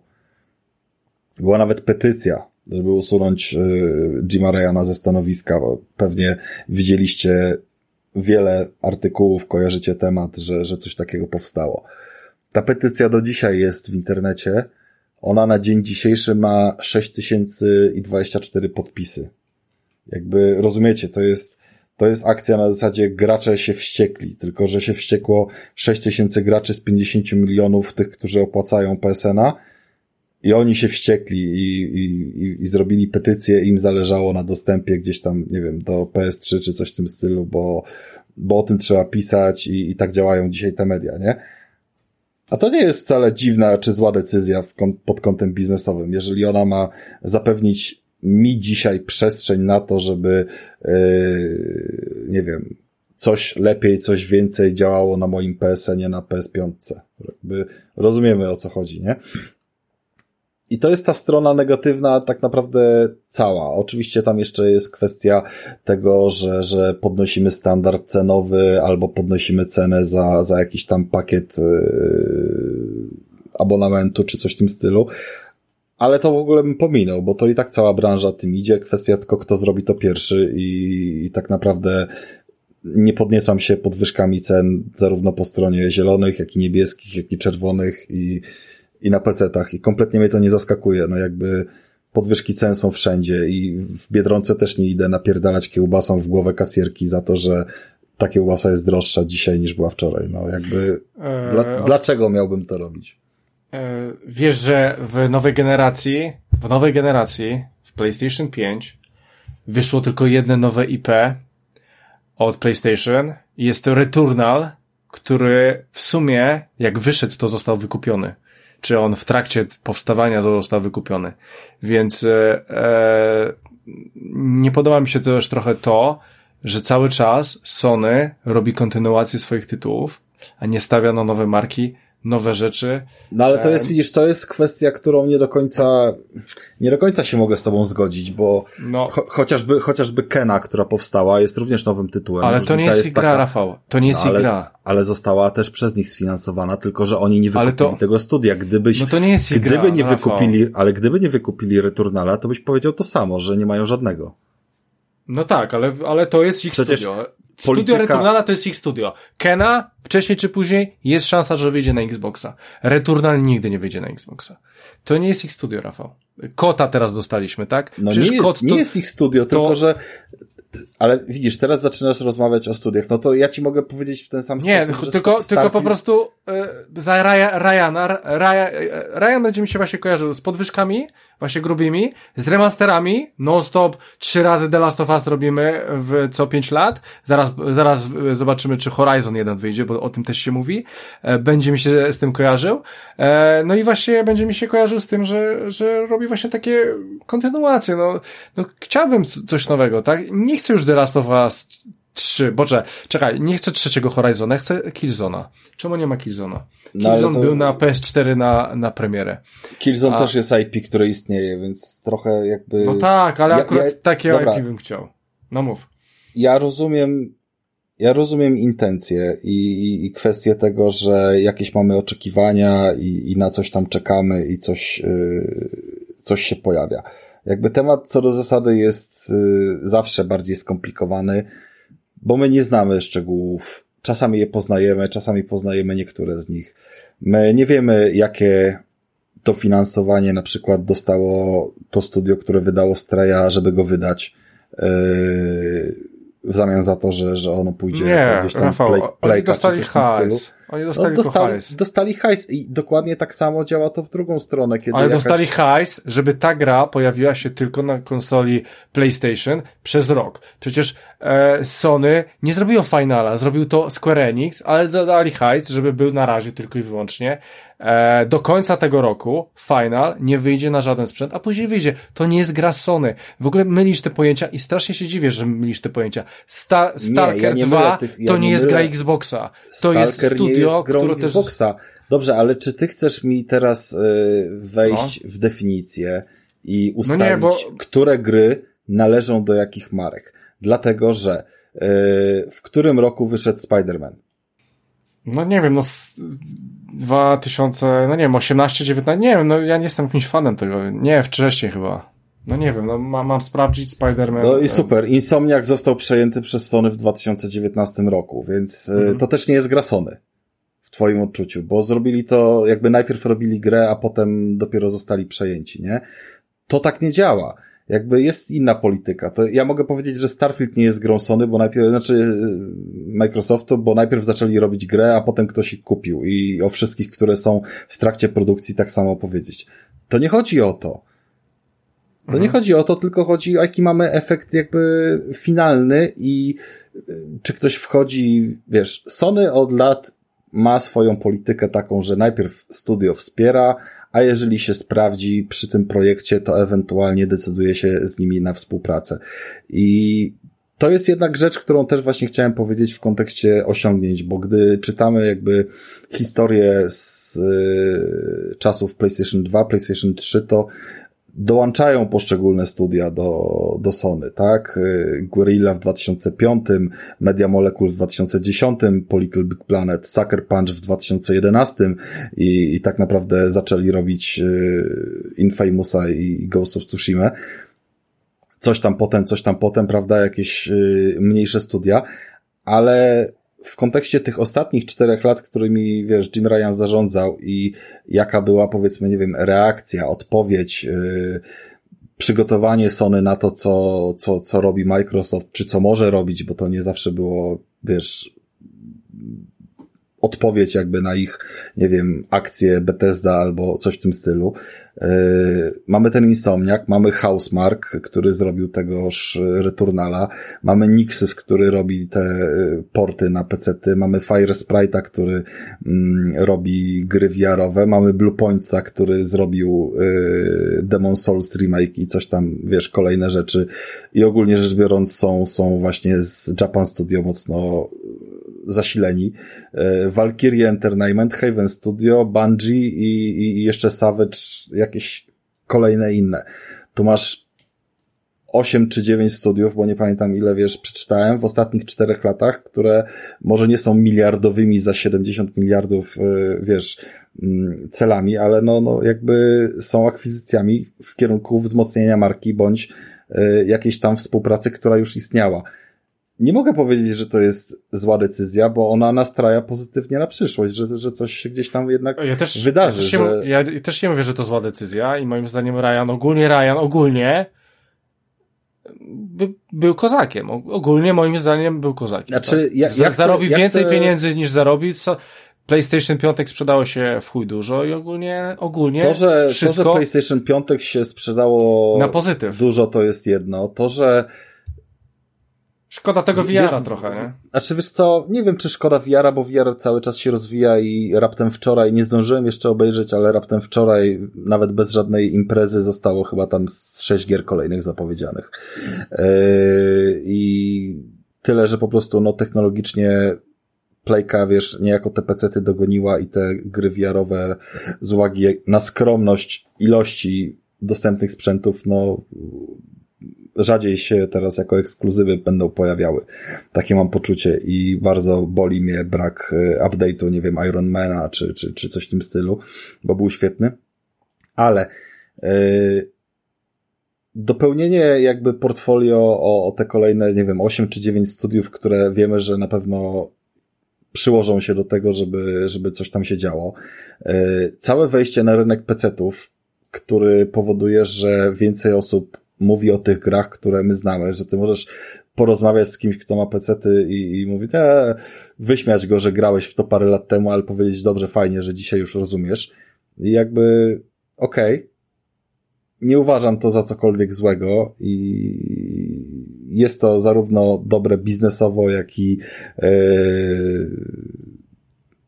w sensie Wiesz, jak było z pececiarzami, z którymi na przykład mieliśmy tutaj do czynienia na podcaście, typu taki Wojtek. Gry, o których my mówiliśmy, które były markami typowo konsolowymi, które nie wychodziły na pecety, były w ogóle poza spektrum jego świadomości. Nie? Więc wejście, otwarcie się na ten rynek, to, to jest jakby odważna decyzja również, którą no, to nie jest tak, że, że wszyscy mają to samo, dobra, czy, czy one są na premierę, czy nie na premierę, to okej, okay, to już jakby decyzja inna w Xboxie, inna na PlayStation, nie? Na, na Xboxie są na dzień dobry, więc nie ma problemu. Ja gram na PC zamiast na Xboxie. To jest jakby jedna ścieżka. Yy, idą za nią różne konsekwencje, takie czy inne. Ale ogólnie to, że to się zmieniło w Sony, to jest na pewno rzecz ważna. Okay. I, na, e... I na koniec to, które zamyka, chcę zamknąć temat. No ale to już dawno zakończyć. Rafał. No, no bo przerywałeś mi, jakbym go zakończył dużo wcześniej. Na koniec jakby kwestia, która jest dla mnie ważna i uważam, że wszyscy się z niej cieszymy, to jest właśnie wejście całkowicie w nowy rynek i, i wyjście z bańki graczy do bańki szerszo popkulturowej, y, typu właśnie kina, seriale które powoduje, że miliony ludzi zaczynają oglądać te filmy i seriale, a my jako gracze możemy powiedzieć im, że hej, ale to, to jest właśnie nasz świat, to, to ty poznajesz teraz mój świat, z którego się wyśmiewałeś, że, że wiesz, jestem nerdem i, i gram w gry, nie? Ten serial, mhm. który cię poruszał, to ja znałem 10 lat temu albo coś, albo coś. I to jest zajebista również decyzja. Na ile ona jest Jima, na ile jakby, wiesz, bo to, to nie jest Sony Studios zrobiło te filmy, tylko, tylko cały jakby szerszy management musiał gdzieś tam za tym stać.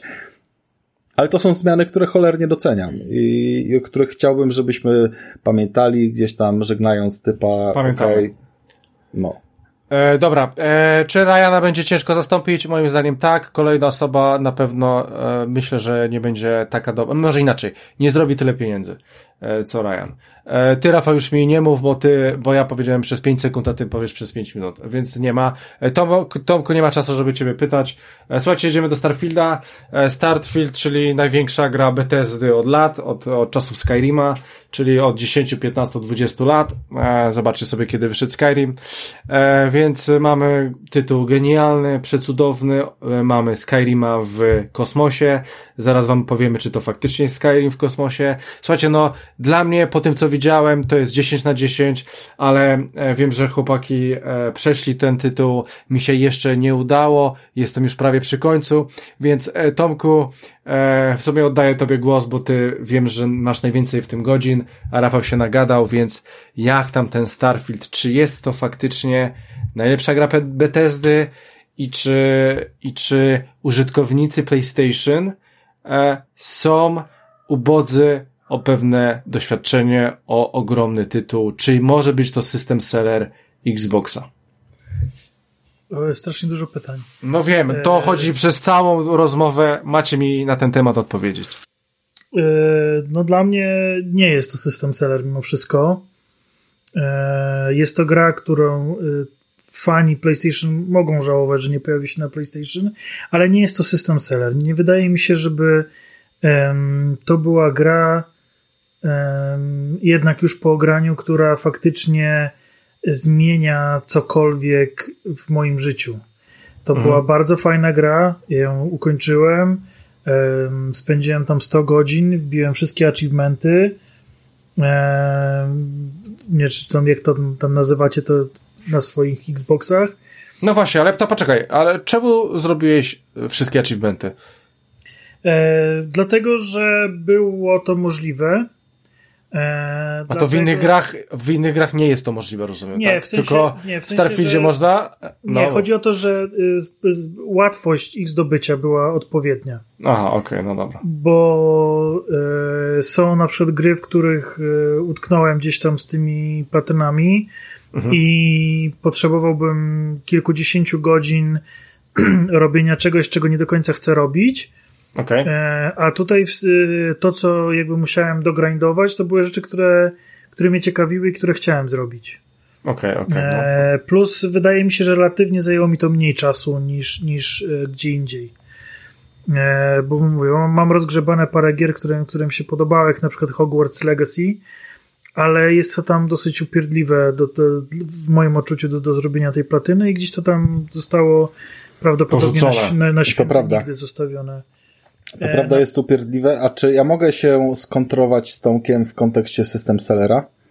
Możesz. No to no pewnie, no. Tylko bo, nie, nie 10 minut, no. Bo ja kupiłem Xboxa właśnie dla konkretnej gry, dla Forzy Horizon 4. To, to był dla mnie system seller. Mm, jego definicja wiązała się przede wszystkim z tym, że nie mogę takiego doświadczenia, jakiego chcę mieć, a wiedziałem czym jest ta gra, oglądałem się filmików i po prostu ja chcę kurwa w to zagrać. I nic nie było w stanie odpowiedniego substytutu mi zapewnić, nawet Crew, jedynka, dwójka, Need for Speed i tak dalej. I stąd w ogóle się pojawił pierwszy Xbox. I uważam, że Starfield jest również grą, która nie wszystkim, to, to, to nie w kategorii system sellera, że wszystkim podpasuje ale uważam, że jest naprawdę szeroka grupa, yy, która będzie w ten sposób patrzyła na Starfielda, jako że muszę to poznać, muszę to zagrać. Ta gra jest spełnieniem mojej wizji i chcę to poznać. I, no właśnie. A i nie dla masz nich... takiego poczucia, przepraszam jeszcze a nie masz takiego poczucia, że równie dobrze mógłbyś sobie wgrać mod do Skyrima w kosmosie? Ani trochę ani trochę, dlatego że ja próbowałem grać w Skyrima i on mnie pokonał w jakimś tam swoim kontekście, a żaden mod nie zrobi tak całościowo wszystkiego, jak, jak yy, dziesiątki tych rzeczy, które są zrobione w Starfieldzie. Owszem, mechaniki podstawowe są podobne, ale to, o czym rozmawialiśmy, silnik jest ten sam, ale to, o czym rozmawialiśmy mm, wiele razy, cała jakby kwestia, wiesz, czy czy fizyki, czy rozbudowania tego podzielenia na, na, na setki mniejszych światów, jakby tych planet, odkrywania surowców, bawienia się przede wszystkim na różne sposoby, bo w Skyrimie robisz cały czas to samo. Masz różne questy, ale robisz cały czas to samo. Bierzesz swój ekwipunek, siekasz mieczykiem, jak ci się znudzi mieczyk, to zamieniasz go na łuk albo coś, albo coś i, i robisz cały czas to samo. Siekasz potworki, gadasz z kimś, kradniesz coś, siekasz potworki, i tak dalej. A tu mamy całe te ogromne, jakby bardzo dopracowane elementy związane z czy to craftingiem, czy to budowaniem statków, czy to y, pozyskiwaniem surowców, badaniem planet i można spędzić kolejne na przykład 20 godzin w tej grze, w ogóle nie ruszając fabuły. I bawiąc się w zbieracza. I owszem, to można by za, za zamienić, załóżmy, odpalając No Man's Skies tylko w No Man's Skies nie stwierdzisz nagle w pewnym momencie z sekundy na sekundę, a teraz powalczę sobie w kosmosie, a teraz sobie pójdę postrzelać w piratów kosmicznych, czy tam jak oni się nazywają. Więc uważam, że komplikacja jakby tych wszystkich cech yy, w pełni zasługuje na to, żeby nazwać tą grę system sellerem, tak jak, bo, bo trochę powiedziałeś to w ten sposób jakby Forza Horizon, ale to nie możesz sobie wziąć na Need for Speeda na pojeżdżenie, nie mogę, bo Need for Speed nie daje wszystkich tych cech, które daje Forza Horizon. Nie daje takiej pełnej swobody, nie daje takich możliwości tuningowania, e, nie daje różnych tam innych dodatkowych elementów, które e, mi w nim pasowały. Jedyne, co mogę zarzucić w kontekście system sellera, to jest to, że gra od premiery jest dostępna też na PC, więc no jakby strzał w stopę jest na dzień dobry z tym związany, że bezpośrednio Xboxa nikt nie kupi pod to, nie? No ale to już jest kwestia polityki związanej z abonamentem i, i, i, dostępnością. Z drugiej strony można to odpalić na najtańszej konsoli i o dziwo też działa, bo grałem na Series S. Trochę. Więc ja uważam, że to można traktować. I tak nie poznamy i się nigdy nie dowiemy, jakie są wyniki sprzedaży na ile wpłynęło to na sprzedaż Xboxa albo, nie wiem, abonamentów Game Passa, ale tak co do zasady, co do ogólnej jakiejś definicji, Starfield jak najbardziej się kwalifikuje. Zdecydowanie bardziej niż y, Halo, bo Halo możesz sobie zastąpić dwudziestoma innymi grami o strzelaniu w multiplayerze albo coś. Ej, ej, ej, ej, ty takie rzeczy to sobie Spidermana lepiej, lepiej sobie, wiesz, zmieniaj albo zastępuj, a nie kurwa Halo. E, w ogóle ja wam powiem, że brata się pytałem, e, mojego rodzonego, którego Rafał poznał, e, jak Starfield. Mój brat jest taką osobą, która gra we wszystko na Game Passie, co wychodzi i on przechodzi tytuły. Naprawdę przechodzi tytuły. Ostatnio przeszedł całego Mass Effecta, bo chciał sobie nadrobić. Ogólnie, ogólnie, ogólnie tego typu rzeczy. I on mi napisał coś takiego, że dla niego to jest gra cudo. Że to jest jedna z lepszych gier w ostatnich lat, jakie ogrywał i nic go tak w ogóle nie wciągnęło, a on ogrywa wszystko. Powiedział, że nigdy nie dawno nie spędził 50 godzin plus w grze chyba ostatnio był właśnie Skyrim. Więc y, mój brat, mega gamer, gra więcej niż ja i Rafał razem wzięci na pewno. No po prostu on, on, on uwielbia Starfielda. To tylko mówię jego punkt uwagi. E, więc e, e, jemu po znaczy, prostu... ja tę grę uwielbiam. Wszedł, uważam, wszedł, wszedł uważam, uważam, że jest to dla mnie najlepsza, najlepszy RPG. Dla mnie Starfield przebił Baldura e, i przebił Zeldę E, I jakby z tych takich gier, które, które właśnie zajmują tyle czasu i są głośne, to zdecydowanie Starfield tutaj dla mnie króluje, ale jestem absolutnie świadom e, tego, że technologicznie to jest mega stara gra. To jest może, może nowy, nowe IP Bethesdy, ale przez to, że to jest właśnie silnik Skyrima, E, przez, przez e, miliony ekranów ładowania, przez różne rozwiązania, które Bethesda ma w swoich grach od lat i one jakby nic się z nimi nie wydarzyło, one ciągle tu są z nami. E, przez jakieś tam bugi w stylu, że sklepikarze mają swoje tam rzeczy w skrzyni, do której można się dostać najeżdżając ikonką, na, znaczy kursorem na błoto, albo przejść dookoła za wodospadem e, no jakby to powoduje, że, że no ciężko nazwać to takim naprawdę niesamowitym doświadczeniem. Ja ta, ja no dobra, ale tutaj troszeczkę bym to, wiesz co, ja też, ja też. Zrzucenie no. jakby to wszystko, co powiedziałeś, nie przeszkadza, żeby ta gra była system sellerem, bo to określa właśnie kwestia czy masz inne doświadczenie takie w zamian? Powiedziałeś mi Skyrim, ej, ale co, ty mi proponujesz 15-letnią grę jakby w zamian? To, to no wiesz, ale, jakby... ale jeżeli chodzi o e, technikalia, to będzie taka sama gra. Tylko w innym, jakby, e, jakby trochę RPG Maker, nie? Tylko Dobrze, to będzie, nakładkę. to będzie w 60% taka sama gra, ale, no ale, nawet, i, tak, no ale, ale i tak nie mamy takiego moda. To, smocze to aż, moce, tak?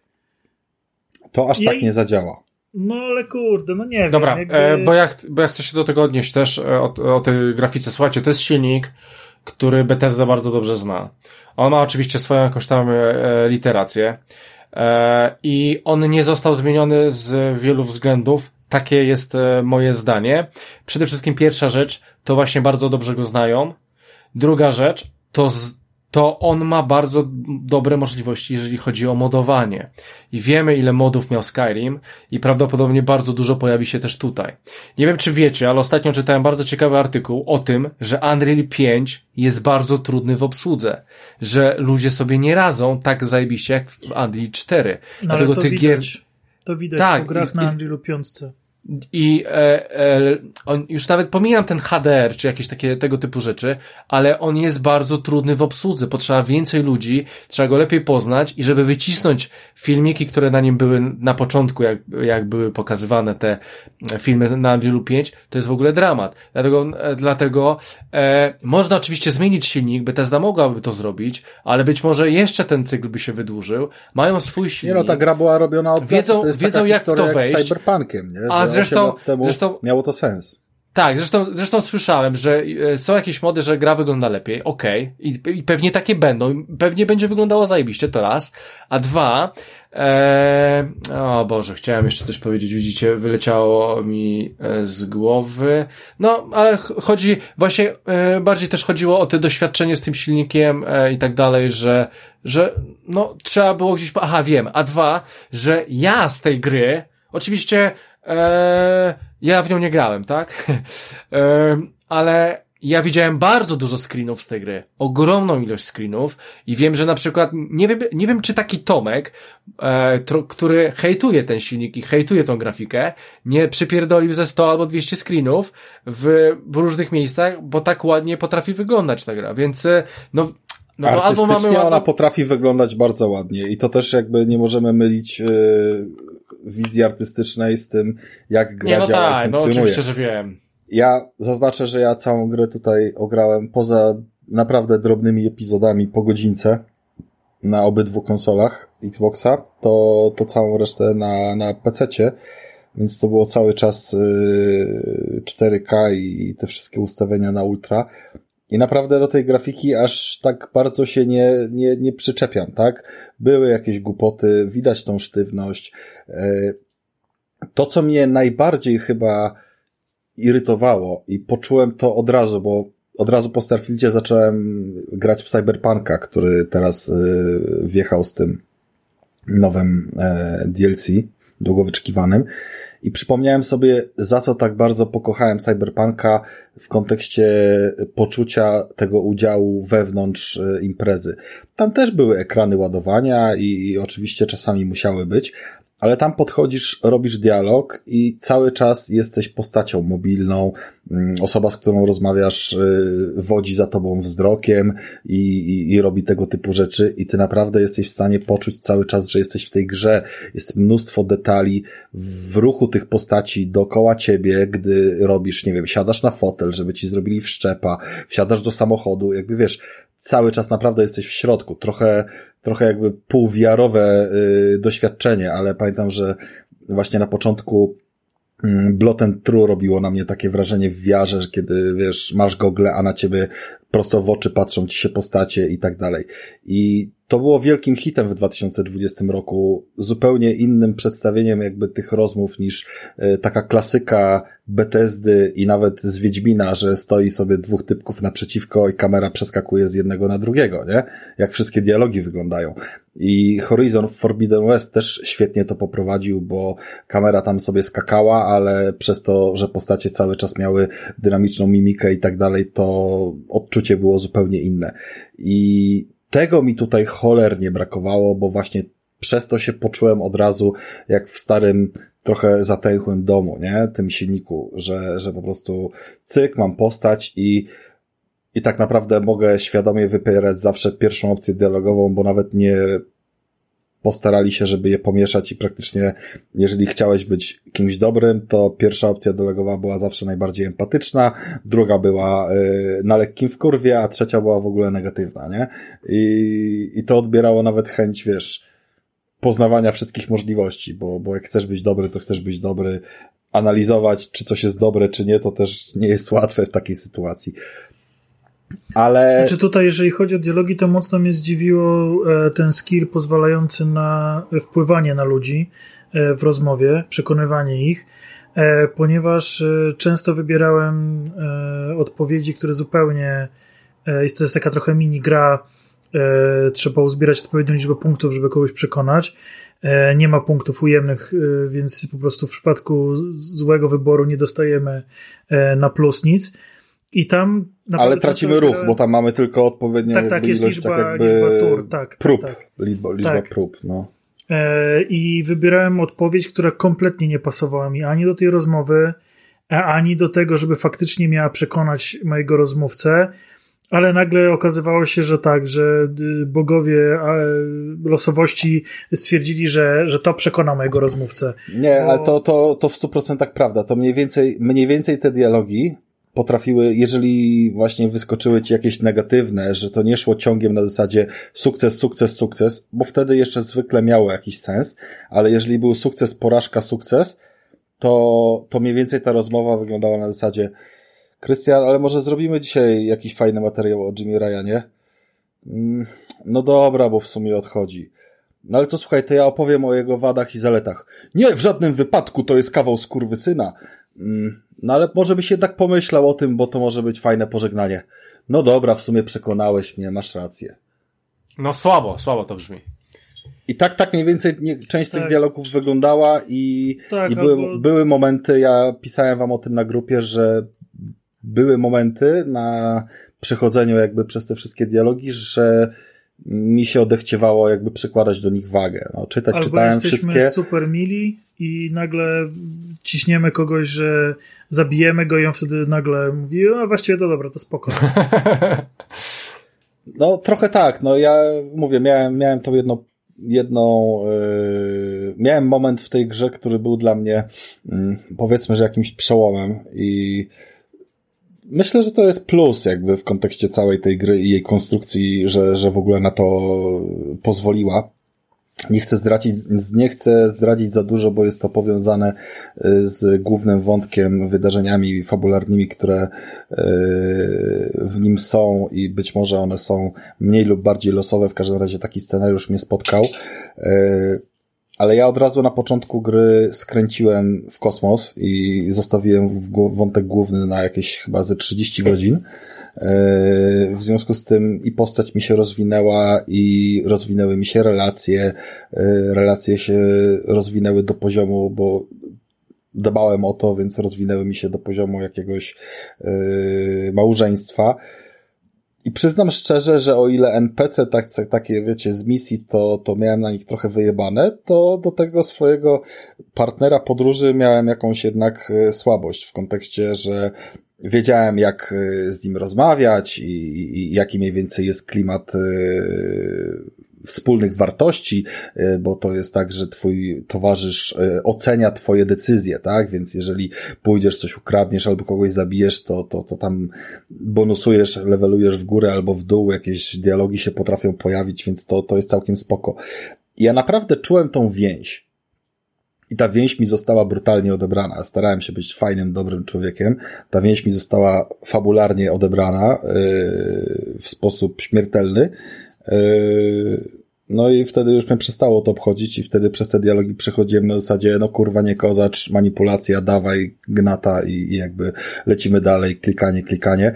Yy, no ale z drugiej strony można powiedzieć, że to jakoś e, fabularnie na ciebie To się broni, wpłynęło. nie, to się, to się broni fabularnie, bo ja jakby przeszedłem taką drogę jako ta postać, nie? I nawet dochodząc do samego końca, yy, gdzie też pewne decyzje się podejmuje, na samym końcu byłem bardzo bliski przez to, co się wydarzyło, pójścia w kierunku yy, srogich wyborów, ale w ostatnim momencie jednak skręciłem i stwierdziłem, mm, również przez pewien bardzo istotny y, detal fabularno tutaj jakby, no nie powiem wam o co chodzi, ale przez jeden detal tak naprawdę stwierdziłem, że no dobra, koniec jakby bycia chujem, niech faktycznie gdzieś tam się jakieś dobre serce wyjdzie i, i, i wiara w ludzkość i tak dalej i zróbmy to, to w ten sposób, nie?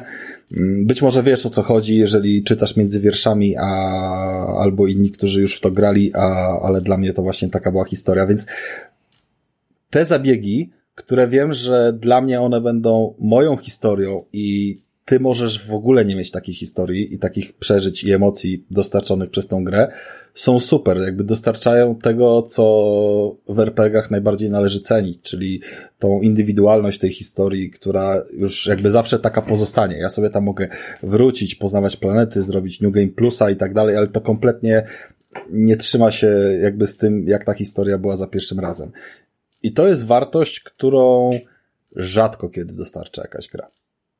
Dlatego bronię jakby tego, co zostało napisane i ile tam scenariuszy zostało przewidzianych i, i nie chcę tego spłycać do roli Skyrima w kosmosie czy, czy, czy Fallouta. Znaczy, no, ogólnie mimo wszystko ja się zgadzam z tym, że to jest mix Fallouta z, ze Skyrimem w kosmosie. E, jeżeli chodzi o takie ogólne wrażenia z gry, ale muszę przyznać, że i mimo, że też właśnie teraz e, tutaj powiedziałem paru takich rzeczach, e, jeżeli chodzi o te dialogi, które mi nie leżą, to mimo wszystko muszę przyznać, że e, zadania, które zostały zrobione, które zostały przygotowane, bo oprócz głównej misji mamy jeszcze cztery duże zadania frakcyjne, każde jakby z odrębną historią i one są świetnie zrobione, naprawdę, naprawdę bardzo dobrze przygotowane. Zwłaszcza, zwłaszcza misja, znaczy misje dotyczące piratów, bo możemy, możemy się wcielić w kosmicznych piratów. To jest tutaj mnóstwo. Tomku, czy ty takich... możesz poświęcić, nie wiem jak tam z czasem stoimy, ale jakbyś spróbował w kilku minutach y, te właśnie dodatkowe wątki omówić, bo z tego co rozmawialiśmy, one są równie rozbudowane jak główny wątek praktycznie. Znaczy każdy zajął mi około 8 godzin. E, no a wątek główny powiedzmy, że nie wiem, 12 jest w stanie tak, zająć tak, albo 15, tak? tak? 12-15, tak, więc y, te, te dodatkowe frakcyjne. Więc tak, mamy jeden e, wątek e, związany z wstąpieniem do sił porządkowych jednej frakcji, bo ogólnie są tutaj E, dwie takie duże frakcje. Dla mnie to jest trochę tak jakby Ameryka i Europa podzieliły układy e, te gwiezdne między siebie. E, więc jest Freestar Collective, czyli ta amerykańska część i United Colonies, czyli powiedzmy taka, czyli taki, no, Unia Europejska powiedzmy. I możemy wstąpić w szeregi właśnie mm, takiej policji w jednej i w drugiej nie, i nie, nie przeszkadza to, że jesteśmy w jednej, e, możemy być w obu naraz i też jest ok. E, więc e, są te zadania właśnie e, Unii Europejskiej, United Colonies. E, I tutaj mamy wątek dla mnie taki bardzo mocno falloutowy. E, tam dużo się będzie działo. Mamy też bardzo ważny wybór na sam koniec. E, te, te, tego wątku. E, jest trochę taki już taki, takich szpiegowskich zagrywek, trochę właśnie zimnej wojny pomiędzy mm, tymi dwoma ugrupowaniami, stąd, stąd też te skojarzenia e, z Falloutem, ale też jakby główne, um, główne dotyczy dość charakterystycznego czegoś, co wszyscy fani Fallouta myślę, że też będą mieli to skojarzenie. E, z tym czymś. Nie chcę za dużo mówić. E, druga właśnie Freestyle Collective, czyli USA. Tam również wcielamy się w strażnika prawie że Teksasu, dostajemy taką ładną gwiazdę, którą możemy, możemy się chwalić. Te zadania są troszkę luźniejsze, ale też z, z bardzo ciekawym finałem. Tam jest bardzo dużo zwrotów akcji. E, dużo, dużo się tam dzieje. E, nie do końca wiadomo, jakieś takie korporacyjne zagrywki. E, bardzo fajne też nagrody są z tego zadania. Później mamy bardzo mocno dla mnie inspirowane cyberpunkiem wątek korporacji z, z miasta Neon, które takie jest właśnie cyberpunkowe w klimacie. No i sama korporacja też została u nas e, e, przechrzczona na, na, na podcastowym czacie na Arasakę. No, no tam e, logo nawet mają takie, wiesz. Tak, tak, tak. Więc, więc, jest, więc, jest, więc jest taki wątek właśnie cyberpunkowy. Tam z kolei zajmiemy się szpiegostwem korporacyjnym. Dużo będzie skradania. No taki, no, no taki naprawdę cyberpunk w pigułce na 8 godzin. Ja bym tutaj jeszcze chciał powiedzieć tylko, że y, ja z tych wątków pobocznych tylko tą y, tak zwaną Arasakę skończyłem, a, a te pozostałe jeszcze, jeszcze czekają. I ważna informacja dla tych, którzy gdzieś w tej grze siedzą, y, w kontekście decyzji, wyborów, no bo można wrócić, można podjąć naprawdę wiele różnych decyzji, mm, ale przy finale gry dostajemy jako takie przyjemne podsumowanie, jakie efekty długofalowe po nasze decyzje tutaj w świecie gry mm, przyciągnęły i, i czy my się jakby, żebyśmy się jakoś z nimi poczuli, mieli jakąś refleksję.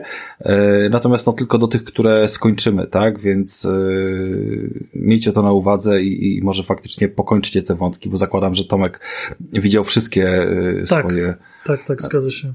Tak, ja, ja miałem tam pewne jakieś ograniczenia, ale to jest całkiem miły akcent na koniec. E, zdecydowanie tak. No i e, dochodzimy do czwartej, ostatniej e, misji frakcyjnej i tutaj właśnie mm, na zlecenie służb jakby porządkowych mm, United Colonies wcielamy się w tajnego agenta, który zostaje piratem kosmicznym i zadanie jest super ciekawe, zdecydowanie najbardziej mi wciągnęło fabularnie, ale też różnymi takimi rozwiązaniami moralnymi, e, nazwałbym to. E, I będziemy szukać e, słynnego skarbu króla piratów. Więc też dość, dość ciekawe, ciekawe rozwiązanie. W tym zadaniu najbardziej przyda nam się pilotowanie statków ponieważ będzie trochę bitew kosmicznych, jak to, jak to w piractwie, e, ale też odwiedzimy luksusowy cruise, e, jak to, jak to powiedzieć po polsku, wycieczkowiec. Taki statek, jakby, który w naszym świecie pływa po, po morzach i oceanach i są na nim wytworni goście, bale i, i, i sale z żerandolami. A tu będzie taki kosmiczny cruise i, i też będziemy mogli mieli okazję E, go spenetrować i, i porobić tam różne rzeczy, więc dzieje się tu sporo. E, warto, warto te zadania zrobić, bo, bo, bo dzieje się tam dużo. Nagrody są przekozackie e, i dają naprawdę zmieniające zupełnie rozgrywkę. Którykolwiek wątek byśmy nie ukończyli, to dostajemy fajne rzeczy za to. No ale jest też bardzo, bardzo dużo fajnych elementów pobocznych, jakby w kontekście. No właśnie to chciałem, do tego chciałem dojść, że y, samo jakby eksplorowanie galaktyki y, może spowodować, że będziemy odkrywać różne drobne rzeczy, e, na przykład e, farmerów, którzy, każdy z farmerów jest na osobnej planecie w danym układzie gwiezdnym i są prześladowani przez bandytów i my jakby pomagamy im tych bandytów przepędzić.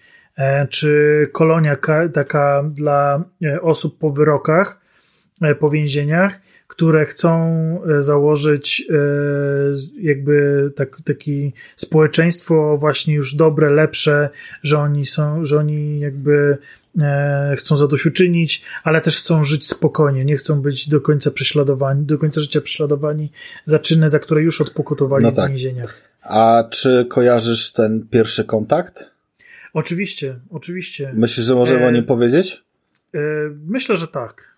No słuchajcie, ja byłem mega zaskoczony. To było totalnie związane z jakimś tam podróżowaniem na jakąś planetę w kierunku jakiejś misji. No i mniej więcej to wygląda tak, że wchodzimy w atmosferę, mm, czy tam na orbitę y, dookoła jakiejś planety i nie wiemy, co tam nas tak naprawdę spotka, bo my możemy z tego skoku grawitronowego, który jest tą technologią do, z, do skakania pomiędzy układami na dłuższe odległości, wychodzimy po prostu z przestrzeni i od razu możemy być w środku walki, od razu możemy być w czystej przestrzeni, możemy być e, w rozgardiaszu jakimś takim po bitwie, która widać, że się tutaj odbyła kilka dni temu i wszędzie latają szczątki, albo może być tam na przykład jakiś statek, który nas wywołuje i prosi o pomoc, bo jakieś części, bo coś, bo coś. My możemy wtedy na ten statek e, zostać zaproszeni, możemy podjąć tą misję poboczną i takie rzeczy często się dzieją losowo, bądź są w jakiś sposób zaprogramowane w taki że my to odbieramy jako całkowicie losowe wydarzenie. I takich miałem historii kilka. Yy, I ta, która mi zapadła mocno w pamięć, aczkolwiek nie jedyna, yy, to był właśnie statek, który na pierwszy rzut oka w ogóle nie pasował w to, co, mm, z czym się tutaj spotykamy, bo ten edytor statków jest niesamowity, to jest wszystko złożone z jakichś klocków Lego i co by nie mówić, te klocki Lego my jesteśmy w stanie rozpoznać, jak już troszeczkę w tej grze jesteśmy. Widzimy, że to jest taki jakby dzisiejsza technologia budowania statków. A z tamtym było coś nie tak, on był z jakiegoś innego świata. No i wchodząc na ten statek, okazuje się, że to jest statek, który zupełnie jakby jeszcze przed wynalezieniem tego napędu, ale kiedy już wiedzieli, że na Ziemi będzie źle, został wysłany jako statek pokoleniowy, jako zupełnie inne podejście do eksploracji kosmosu, czyli po prostu wysyłamy statek z, nie wiem, setką czy dwusetką ludzi, którzy mają się tam, wiecie, dalej rozradzać, zapładniać yy, i, i, i za cztery pokolenia dopiero dolecieć do celu i skolonizować jakąś planetę i właśnie z takim statkiem i z taką załogą mamy do czynienia. I to był super wątek, totalnie mnie rozłożył na opadki. E, dobra, słuchajcie, e, bo będziemy ogólnie pomału kończyć e, wątek Starfielda. Ja sobie myślę, że w ogóle Starfield to jest taka gra, żeby każdy najlepiej ją sobie sam e, odkrywał i żeby sobie ją sam badał i to jest tego typu gra. E, słuchajcie, po prostu podsumujcie mi to w maksymalnie dwóch minutach, Rafał, szczególnie ty. Czym jest Starfield? Czym dla was jest Starfield i, i czy ogólnie polecacie tą grę? Rafał, masz dwie minuty, jedziesz jest światem do zwiedzenia. Można Starfielda potraktować jako żyjący świat, w którym będziemy sobie spędzali e, te godziny, kolejne dziesiątki, może setki, który będzie interaktywny na swój sposób. To będzie takie poczucie jak powrót do Wiedźmina, jak e, dla mnie przynajmniej powrót do Horizona, gdzie ten świat ogromny też sobie tam istniał i, i, i stanowił jakąś oddzielną całkowicie konstrukcję i, i do którego zawsze się chce wrócić. I Starfield jest kolejnym takim światem. Obok Cyberpunka, obok tego wszystkiego, co powiedziałem wcześniej.